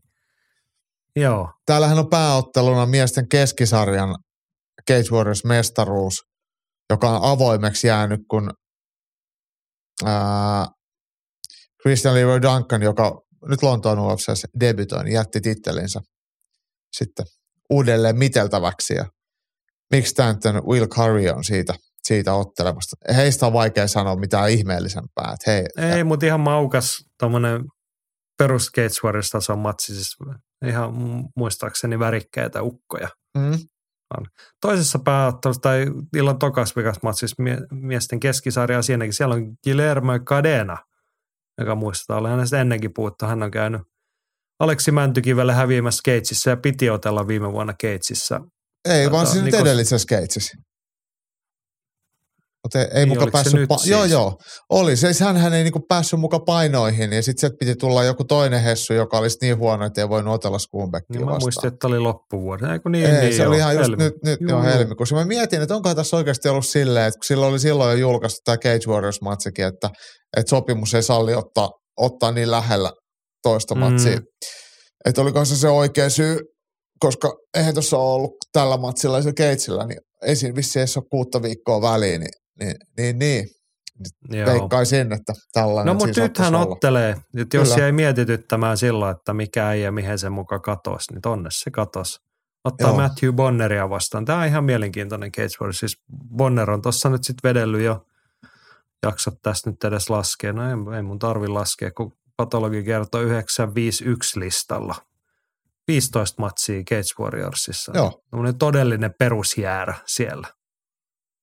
Ottaa hyviä ja huonoja ukkoja vastaan vähän vuorotelle ja sit sujuu miten sujuu. Mutta Pitää sanoa tästä Cage Warriorsin ylipäätään kortista, vaikka nimet ei sano mitään, mutta kun katsot lippuja värejä, niin kansainvälinen on tarjonta. Et, et siellä on Espanjaa ja Italiaa ja onko Serbiaa ja Saksaa ja Skotlantia, Hollantia, tietenkin Jenkkiä, Brittejä toki paljon ja Brasseja, mutta silleen liiattua lippukin tuolla on. Että et silleen Cage Warriors kyllä Euroopan tasolla niin on aika tämmöinen, ei nyt voi sanoa, että täysin neutraali, mutta kuitenkin sille ja kansainvälinen tekijä, että se ei, ei vaan brittiottelijoita rakenna, että siellä on kaikenlaisia. Niin, he ovat korttinsa pelanneet kyllä hyvin. Mutta tällaista on siis tarjolla perjantaina vähän poikkeuksellisesti. Yleensä Cage Warriorskin lauantaisin, no oli se viime viikon loppunakin perjantaina kello 20 ja Fight Passilta, eikö vaan? Joo, UFC Fight Passilta, joo. Joo. Nyrkkeilyäkin tarjolla. Henkka tietenkin raportoi siitä, että kotimaassa on nyrkkeilyä kun Pro Boxing Team järjestää illan Järvenpäässä. Pääottelussa Samuli Kärkkänen kohtaa muun muassa Haapojan voittaneen Serhii Demchenkon. Tulee kova matsi. Kehässä myös Amin Nuuri, Mika Mielonen ja kumppanit. Huomioitavaa myös, että Nuri kohtaa jälleen hyvän vastuksen. Ja sulla oli huomio ottelukortista, siellä oli mielenkiintoinen debutantti. Jep, naisten puolella Serva Palani debytoi ammattinyrkkeilijänä toki kokenut amatöörin ja hän ko- kohtaa sitten – naispuolisen kehien kiert- kiertoisen Mariana Dasovicin. Ja Servahan näyttelijänäkin tunnettu näyttelee sen Pohjoisen tähti sarjassa on, on, on Saara Kotkaniemen kanssa samassa nyrkkeilykehässä. Itse olin siinä siis tuomarina. Serva hieno, hieno nuori nainen ja nyt sitten ammattinyrkkeilykehiin ehdottomasti tsempit sinne Servalle. Joo, jos ette vielä katsonut, muistuttaa, että Yle Areenasta löytyy ja pari jaksoa lineaarisesta telkkarista ja tullut Pohjoisen tähti on sarjan nimi, mutta se löytyy Areenasta kokonaisuutena. Mukana muun muassa Jaakko Dalpakka, meidän oma pohjoisen tähtemme. Kyllä, kyllä. Joo, mutta hei, nyrkkeilyssä muutakin. Henkka toteaa, että isossa maailmassa odotettu nyrkkeilyottelun Caleb Plant kohtaa David Benavidesin ylemmässä keskisarjassa ja panoksena Interin VBC Super Middleweight vyö. Vuoden ottelukandidaatti Henkan mukaan. Oman silmään 50-50 matsi, mutta ehkä osaksi siksi, että olen Plantin fani ja sanon hänen voittavan pistein. Esiottelussa nuorten lupausten kohtaaminen, kun Jesus Ramos 19-0 kohtaa Joseph Spencerin 16-0 ylemmässä välisarjassa. Toinen menettää nollan. Mm. Jeesus vastaa Joosef. Jep. Miten käy? Kyllä, kyllä se Jeesus kuulostaa mun mielestä paljon tutummalle nimelle. Mä oon kuullut hänestä joskus puhuttavan, niin ehkä, ehkä hän sitten – haiskahtaa vähän isän murhalta tässä kohtaa. Joo. Mutta mut, mut, mitä sä luulet, jos Jeesus onkin lintsannut treeneissä ja järven yli, eikö anteeksi, järven ympäri juoksus oikas vetten päältä ja sitten pettää kunto kesken. Kardio loppuu takasäärässä. Mä oon kuullut tämmöisistä joskus. Joo, mutta hei, Caleb Plant vastaan David Benavides. On hyvä matsi. No se on hyvä matsi, mutta kyllähän tässä niinku se isoin tarina on se, että Caleb Plant rekisteröi davidbenavides.com-nimisen ää, saitin itselleen ja mainostaa siellä itteensä ja matsia ja omaa, omaa tota, nettikauppaa. Ja tämä on niinku todella tyylikästä tämmöistä matsin puffaamista ja, ja tämmöistä ehkä lievällä tai psykologista sodankäyntiä, niin tästä mä kyllä tykkään, että, että joku on keksinyt tai viittinyt ja nähnyt vaivaa tehdä tällaisen, niin arvostan. Joo. Britti jalkapallossa tätä kutsuttaisiin ter- termillä shithauseri. Mä sitä on niin kuin aika mahdotonta kääntää, että mitä se voisi olla Suomessa. En ole keksinyt, olen yrittänyt, koska se on upea termi, mutta tuossa tota, on oikeata henkeä. Joo. En tiedä, Joo. mistä tämä matsi näkee, että, että Showtime, Showtime ilta, että et, et tuleeko se sitten mistään Euroopasta, Via, Viaplay ei ainakaan näytä, ja mun mielestä Dazone ei myöskään Showtime-iltoja näytä, niin niin en, ei osta nyt kertoa, mutta jos Henkka tai Petri tai joku muu meidän nyrkkeilypossissa tietää, niin käykää tökkää johonkin tietoa. Joo, tai jos Järvenpään nyrkkeilyilta näkyy jostain, niin siitäkin saa kertoa. Mm, ja muistakaa, totta.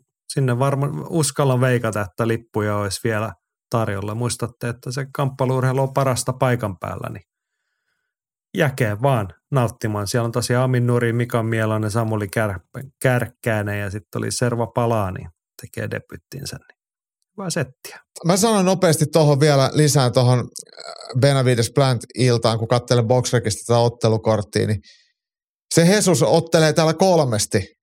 Silloin eri sukunimet joka kerta. Että aika, aika reipas jätkä, että se on tullut väärillä papereilla, mutta samalla etunimellä. Tämä on varmaan nyt se pyhä kolminaisuus. no joo, joo, se siitä. Mennäänkö eteenpäin? No mennään. Loikataan tästä suoraan vielä, kuten sanottu, alkaa kaikenlaiset akut tyhjentyä ainakin täällä päässä, niin mennään meidän postio, se kamppailukansan radio vielä muutama puheaihe jäänyt sinne. Masa toteaa, että Masa, Masa, UFC sai viime viikolla ekan miespuolisen LGBTQ-ottelijan, kun Jeff Molina revittiin ulos kaapista. Ei kovin ideaali tilanne, mutta toisaalta maailma tarvitsee tienraivaajia. Mm. Joo, ei, ei, ei kiva juttu, mutta ei pelkästään huono asia. Mutta niin. onhan noin sellaisia asioita, jotka toivoisi, että jokainen saisi kontrolloida itse. Ja hän taisi sen asian silleen, että ei hän ole niin kuin piilotellut sitä asiaa, mutta ei hän ole myöskään sitä halunnut tuoda niin kuin erikseen esiin. Aivan.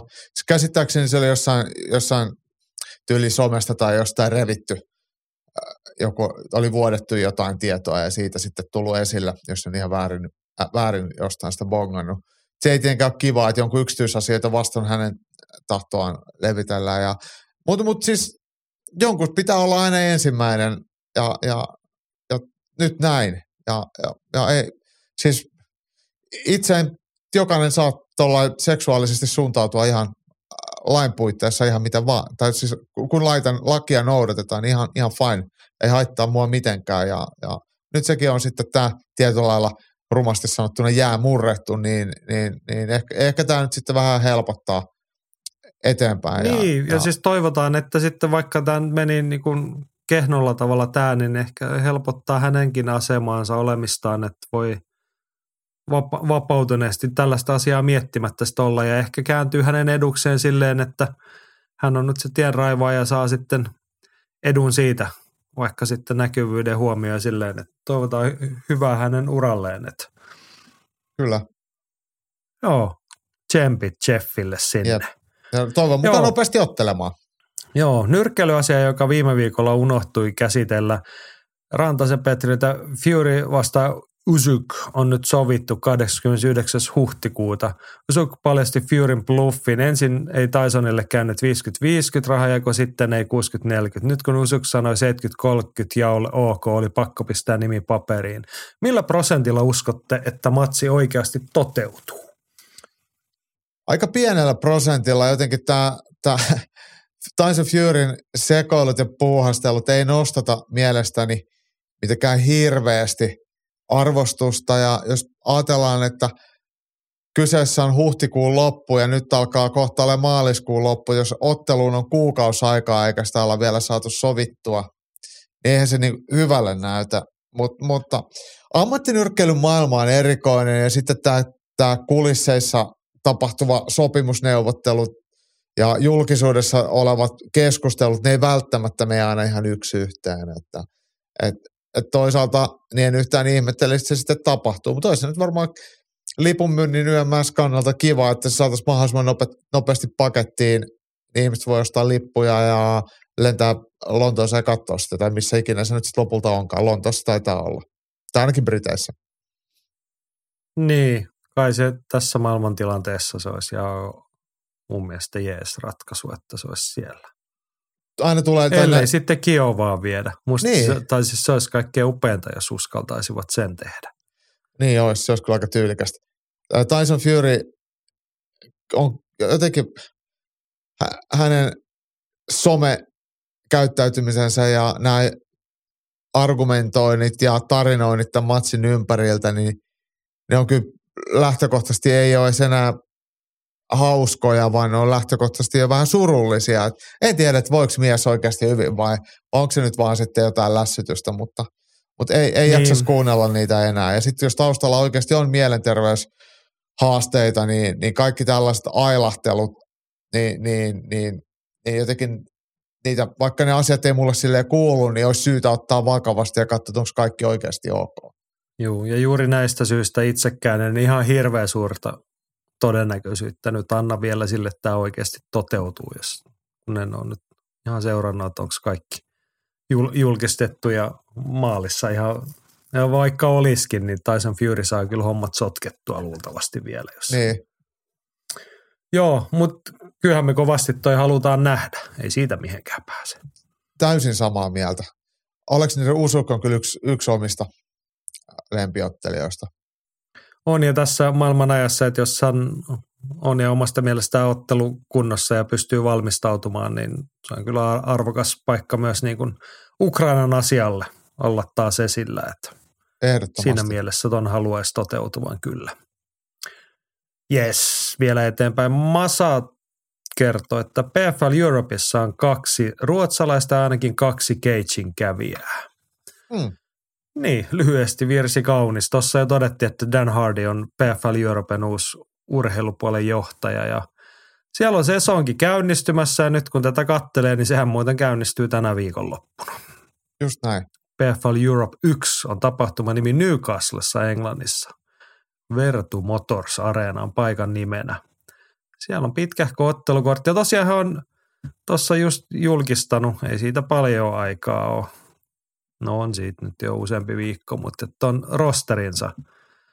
Ja näitähän sitten löytyy kaksi ruotsalaista, kuten Masa sanoo, naisia. Siellä on Cornelia Holmia, sanois nyt toisessa Malin pääottelussa. Niin, Malin Hermansson kohtaa Dakota Ditchevan. Joo, Nimestään huolimatta brittiottelija hän. kyllä. Joo. Ja sitten siellä on tota Norjan Kenneth Barry on myös kuuluu tähän rosteriin. Hän joutui tästä ottelukoon. Hän on pitänyt otella, mutta on jäänyt nyt pois. Mutta ketäs ne nyt oli sitten ne Cagein kävijät? No Kenneth Barry on tietenkin se toinen. Nopeasti tässä just selaan, ketäköhän se on sitten ollut. Voisiko se voinut olla toi, toi portugalilaiskimma kuulostaa jotenkin hirveän tutulle. Eikö se ole, onko se käynyt ottelemaan? Joo, kyllä kävi ottelemaan Suvia vastaan silloin tämmöinen nuori tyttö. Tai silloin No, oli. Mafalda Carmona. Niin, niin. Eikö tämä ollut Kyllä. semmoinen nuori? Joo, joo, nuori joo. likka. joo.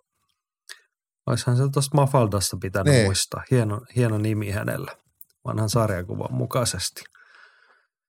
Joo, mutta kuten aiemmin jo todettu, niin siellä voisi olla vaikka työpaikkoja tarjolla, mutta tämä on lauantaina, Dazone näyttää. Eikö se näin ollut? joo, ainakin US Broadcast on merkitty DAZNille, niin varmaan sitten Euroopan. Täällä on aika mielenkiintoinen pääottelu. Miesten toi kevyen raskaasarjan liiga alkaa tällä tai lähtee käyntiin Simeon Powell 7-0 listan. Hän on ko- kolme noista PFL Jenkki-illoissa. Hän on sieltä sen haastajasarjan kautta noussut ja otellut vissi irtomatseja siellä sitten jo viime kaudella ja nyt pääsee kotikehissä ja vastaan Mohamed Amin, Hollantilainen pystyottelija. hollantilainen anteeksi. Joo. Mutta Niin. mut siis varmaan, tämä on joku pohjois-afrikkalaistaustainen tämä on, mutta varmaan aikamoinen myllyttäjä. No muuten Aminin edellinen matsi joulukuulta KK, King of Kings, eikö vaan? Totta, totta. Kyllä. Joo. Mutta mut tämä on ilmeisesti kuitenkin sitten ollut Vapaa-ottelua. Joo. Onpas pitkä. Joo. Mutta tollanen, siis kuvaavaa. Ihan hyvin voisi olla joku suomalainenkin tuossa. Ja Simeon Powell on tietty hyvä brittilupaus, että ei niinku mikään helppo paikka Hollannin miehelle. Mutta ei täällä muuten mitään, mitään sellaista, miksi siellä ei voisi olla vaikka suomalaisia urailuja. Tämä on, mua kiinnostaa nähdä, miten tämä lähtee tästä kehittymään millaisen väylän tämä luo sinne PFLn suuntaan. Kun Mikä siis Jenkeissä, ollaan aikaisemmin että PFL Jenkeissä olisi niin kuin palkintorahojen puolesta kiinnostava, mutta et va, ei nykyään enää helppo paikka menestyä, mutta et sinne päästäkseen niin tarvitsisi mennä taas sinne Jenkkeihin. Niin nyt on tämmöinen välimalli. niin tässä oli nyt näin, että jos Jenkeissä se, että se pää PFLn turnaus on miljoonan äh, taalan turnaus, niin tämä Euroopan turnauksen pää, pääpotti on satku ja sitten sillä voi lunastaa osallistumisoikeuden Niin, just näin. Seuraavalle mutta se- seasonille. Täällä Euroopassa pärjää nyt niin kuin ilmeisesti maksaa edes jotain niin kuin kohtuullisesti ja sitten siinä on se. Niin kuin sama, mitä ollaan puhuttu, että Cage Warriorsiin kannattaa mennä ehkä sen takia, että vaikka ne maksa mitenkään eri, erikoisesti. Niin kuin siinä Mm. on niin selkeä se uraväylä, mihin sieltä voi päästä. Mutta tässä kun katsoo, niin täällä on siis useampi ottelija esimerkiksi kahden ammattilaisottelun kokemuksella tällä ottelukortilla nyt. Niin siltä pohjalta tämä homma on lähdössä liikkeelle, niin miettikääpä sitä. Joo. Sitten meillä on pari korneria vielä. No niin, Leffa, leffakornerissa hiljaiseloa tälläkin viikolla, mutta Antti Väisänen tarjoaa sekoilukorneriin semmoinen hassu juttu, että viskikauppias oli mölättänyt Helvanin haastattelussa mahdollista 170 paunisten tittelimatsista, jos Chandlerin tuosta eka voittaa. Nyt kun 170 paunisten mestari on strikeri, niin Conorillahan on mahkut tulla triplamestariksi, jos se heijari vaikka vahingossa osuisi olisi nukuttava. Joo, miten se oli Leon Edwards sai, taisi tätä jotenkin kommentoida sen lisäksi, että hän ei niin välittäisi siitä kolbista, mutta et, kyllä se niin, että kaikki haluaa ottaa Conoria vastaan, jos se tarjolla on. totta kai. Ja eihän si- Tilipäivää olisi tarjolla, mutta tässähän on nyt pieniä ongelmia sen suhteen, että kun Conor on sitä mieltä, että hänellä riittäisi, että hän antaisi pari doping-testiä, sitten hän voi otella ja sitten Usadan tyypit ilmoitti, että ei heillä ole oikein mitään syytä poikkeukseen, että se on kuusi kuukautta testipuolissa ja sitten voidaan katsoa. niin, ja kaksi testiä, läpäistyä sellaista tietenkin. Niin, niin mutta et siis testipuolissa oleminen tarkoittaa sitä, että sut voidaan milloin vaan testata, niin siihen Niin, aika niin, helposti niin, niin. osuu sit niitä Aivan, mutta niinku Te- niitä pitää olla kuitenkin vähintään kaksi otettuna kuuteen kuukauteen. Vähintään. Juu, juu. Joo. Joo, että se ei riitä, että sä tuut otteluviikolla tai kaksi viikkoa sitä ennen annat pari testiä. ja Silleen, mutta tästä mä epäilen, että tästä voi tulla vähän sanomista nyt vielä. Tätähän Dana Varsinkin- Whiteilta kysyttiin niin. myös ottelujen jälkeen tuolla UFC, UFC Lontoon kulisseissa, niin Dana Whitehan vaan hymyä, että ei häntä kiinnosta, ei ole hänen asiat. Kysykää Jeff, Jeff Noviskilta, että häntä Mm. ei doping-asiat kiinnostele. Joo, pesi kätensä siitä, ihan kuin hänellä ei nyt olisi mitään sanavaltaa, mutta Mm. tietty kuva ehkä Konorin asemaa, että Denakin on parempi, helpompi olla tuossa kohtaa hiljaa, kun sanoo mitään, että kai tässä nyt tarvitsisi sääntöjen mukaan sitten tonkin mennä.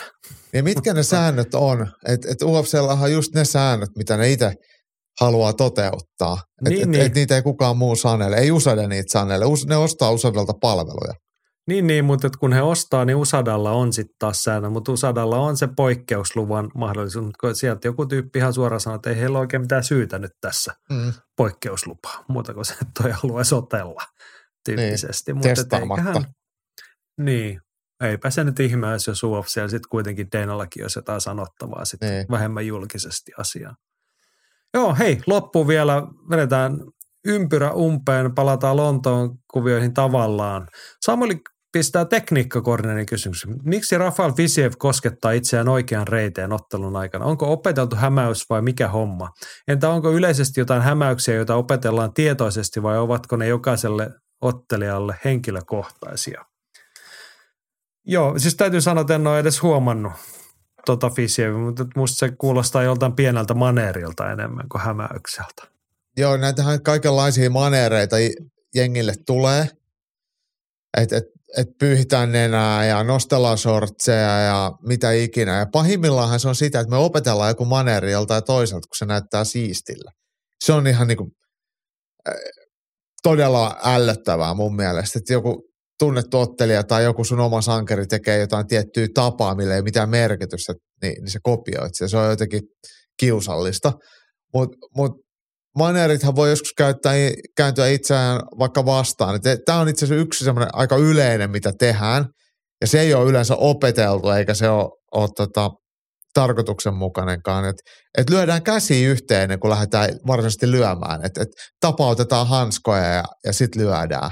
Et, et mä en tiedä, mistä se tulee. Voi olla, että sitä itsekin tehnyt, mutta se on yllättävän yleistä. Ja sehän tarkoittaa sitä, että sä näytät, että mä aion tehdä jotain. Ja semmoisesta kannattaa ehdottomasti päästä eroon.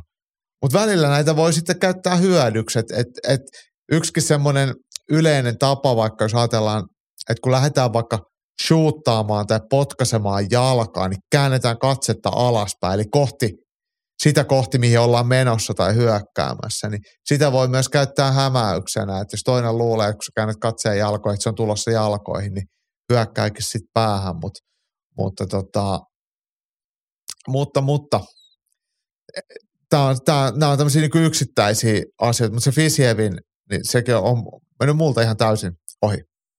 Joo.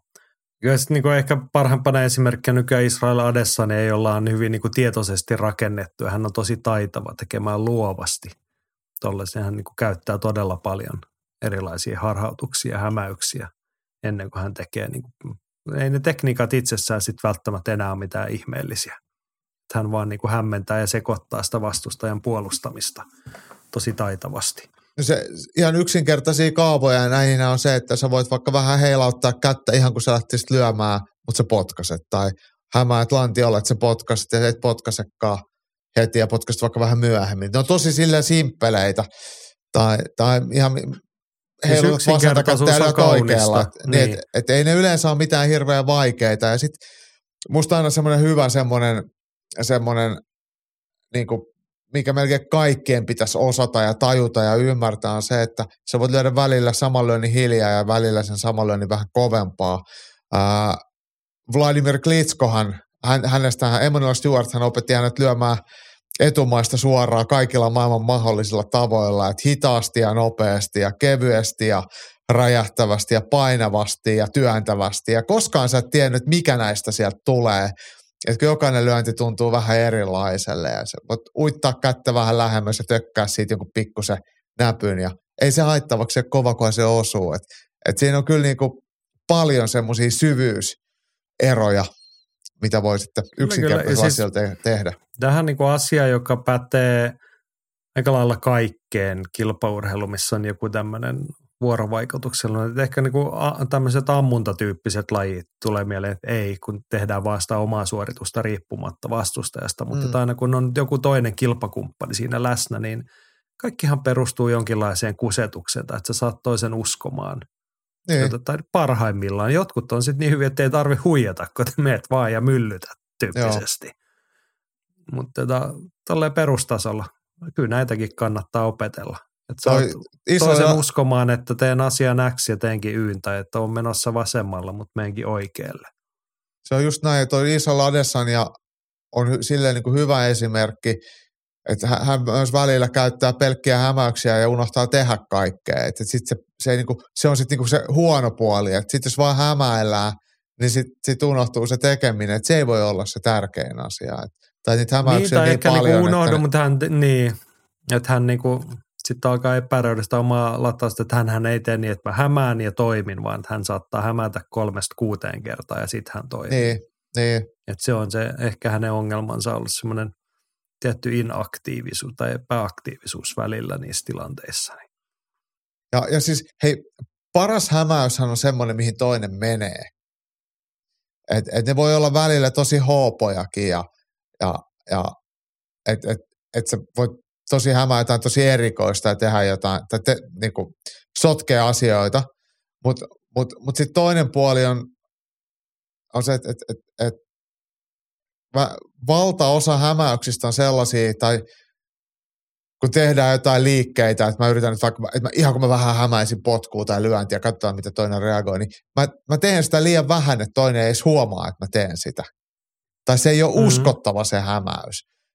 Et, et, Toi on, Et toi siinä- se avainsana, on toi uskottava. Sun pitää saada vastustaja uskomaan. tai ihmettelemään. tai Se, ei hän- hait, se, niin. se voi olla myös, että mitä vittua sä teet. Että et, et Niin. tulee sellainen hämmennys. Et- Joo, et- liian harvat ottelijat esimerkiksi kamppailusta käyttää mitään niin kuin äänihämäykset. Kannattaisi päästä jotain hassuja ääniä, millä sä saat hämmennettyä vastustajaa. Ja sit lyödä sille nyrkkisuuhun. Että ähä kutti. Niin. Mitä? Mä joskus- Otetaan tästä vielä, kun sanat, piirretään ympyrä umpeen, niin tuolla alkupuolellahan puhuttiin Gunnar Nelsonista. Niin Kyllä. hän on, nyt me ollaan tässä puhuttu lyömisestä ja potkimisesta noin keskimäärin. Mutta hän on mestari käyttämään sitä painissa. Että saa vastustaja luulemaan jotain asiaa ja hän painostaa yhteen suuntaan, jättää tilaa toiseen suuntaan, jotta hän antaa toisen liikkua sinne suuntaan, mihin hän haluaa. Ja sitten kappasko siellä olikin käsi kuristamassa. Ja siinä on vielä itse asiassa sellainen lisäsi Gunnar Nelsonin tuossa, että et, et, kun puhuin siitä uskottavuudesta niistä hämäyksissä, koska siinä on myös katetta sille hämäykselle. Että jos et sä reagoi siihen kunnin tekemiseen, niin sit se pelaa sen hämäyksen loppuun asti. Mm. Että tavallaan, että se on vähän niin kuin eri sävy, että se tekee puolittaisia siirtoja ja se valitsee vasta sitten jossain vaiheessa, että otanko äh, siirron A, B vai C. Mä menen kaikkiin vähän ja sitten vasta valitaan siitä, että mikä niistä on paras. Kyllä. Se on niin erilainen, mutta se on kyllä ihan sa, niin sama periaate, että Tästä niin kuin on itse tässä lukenut oppimisen psykologiaa ja teoria tai muuta sellaisia niin kuin, tosi, tosi kiinnostavaa, kun joku tekisi tutkimuksen tästä kunnin tekemisestä, just noista asioista. Ja liittyen tuohon Samulin kysymykseen, että Mm. Kaikkihan palautuu aina taitoon, että sä voit tehdä kaikenlaisia hämäyksiä, mutta sitten pitää kuitenkin olla, kun viime kädessä sulla pitää olla ne työkalut siellä pakissa, tehdä niitä asioita, olla Jep. uskottava sen suhteen. Ja sitten tullaan, toi on, niin kun, toi on se viimeinen leveli siinä, että sä teet niin hienosti niitä asioita, että sä annat niin valheellista informaatiota, peität sen oman ratkaisus. Jep. Si- Siinä puhutaan sitten niin kuin huipputason ottelijoista ihan oikeasti. Joo, tällaista. onko tähän hyvä lopettaa? Tähän on nyt todellakin hyvä lopettaa, koska tunnen nyt kaktuksen kurkussa ja sen, että niin kuin loppuu voimat ja loppuu sanottava ja loppuu ääni. Ja olisikohan se kuule Jaakko niin, että nyt me ollaan ansaittu muutaman päivän huili. Kyllä mä luulen, että mä en aio ehkä huomenna tehdä mitään ihan hirveän ihmeellistä. Rapsuttele koiria, niin riittääkö se? se riittää, jos jaksat sillasta. Mä luulen, että mä teen vielä vähemmän jotain, että ehkä me vähän junnujen kanssa jalkapallokentällä. Koitan pitää turpani kiinni vähän aikaa. Olemme kiitollisia siitä, että olitte seuranamme ja yleisönämme. Viime viikolla kun oltiin Lontoossa, tehtiin se, että käykää katsoa YouTubesta. Siellä on, jos haluatte vielä tunnelmoida niitä meininkejä. Vähintäänkin käytte sen Omranin haastiksen, että se ansaitsisi paljon enemmän katsojia nyt. Ja itse asiassa Gunnar Nelsonin pressi läpät kannattaa katsoa, kun mies puhuu golfista. Ja myös Conor McGregorista hyvin suoraan. Joo, just näin. Käykää katsomassa siis YouTubesta Ylilöintistudio. Kiitos siitä, että olet kuunnellut Ylilöinti-podcastia. Tämä palaa taas sitten, kun äänikunnossa jotain sanottavaa. Siihen asti pitäkää itsestänne ja toisistanne huolta ja voikaa hyvin.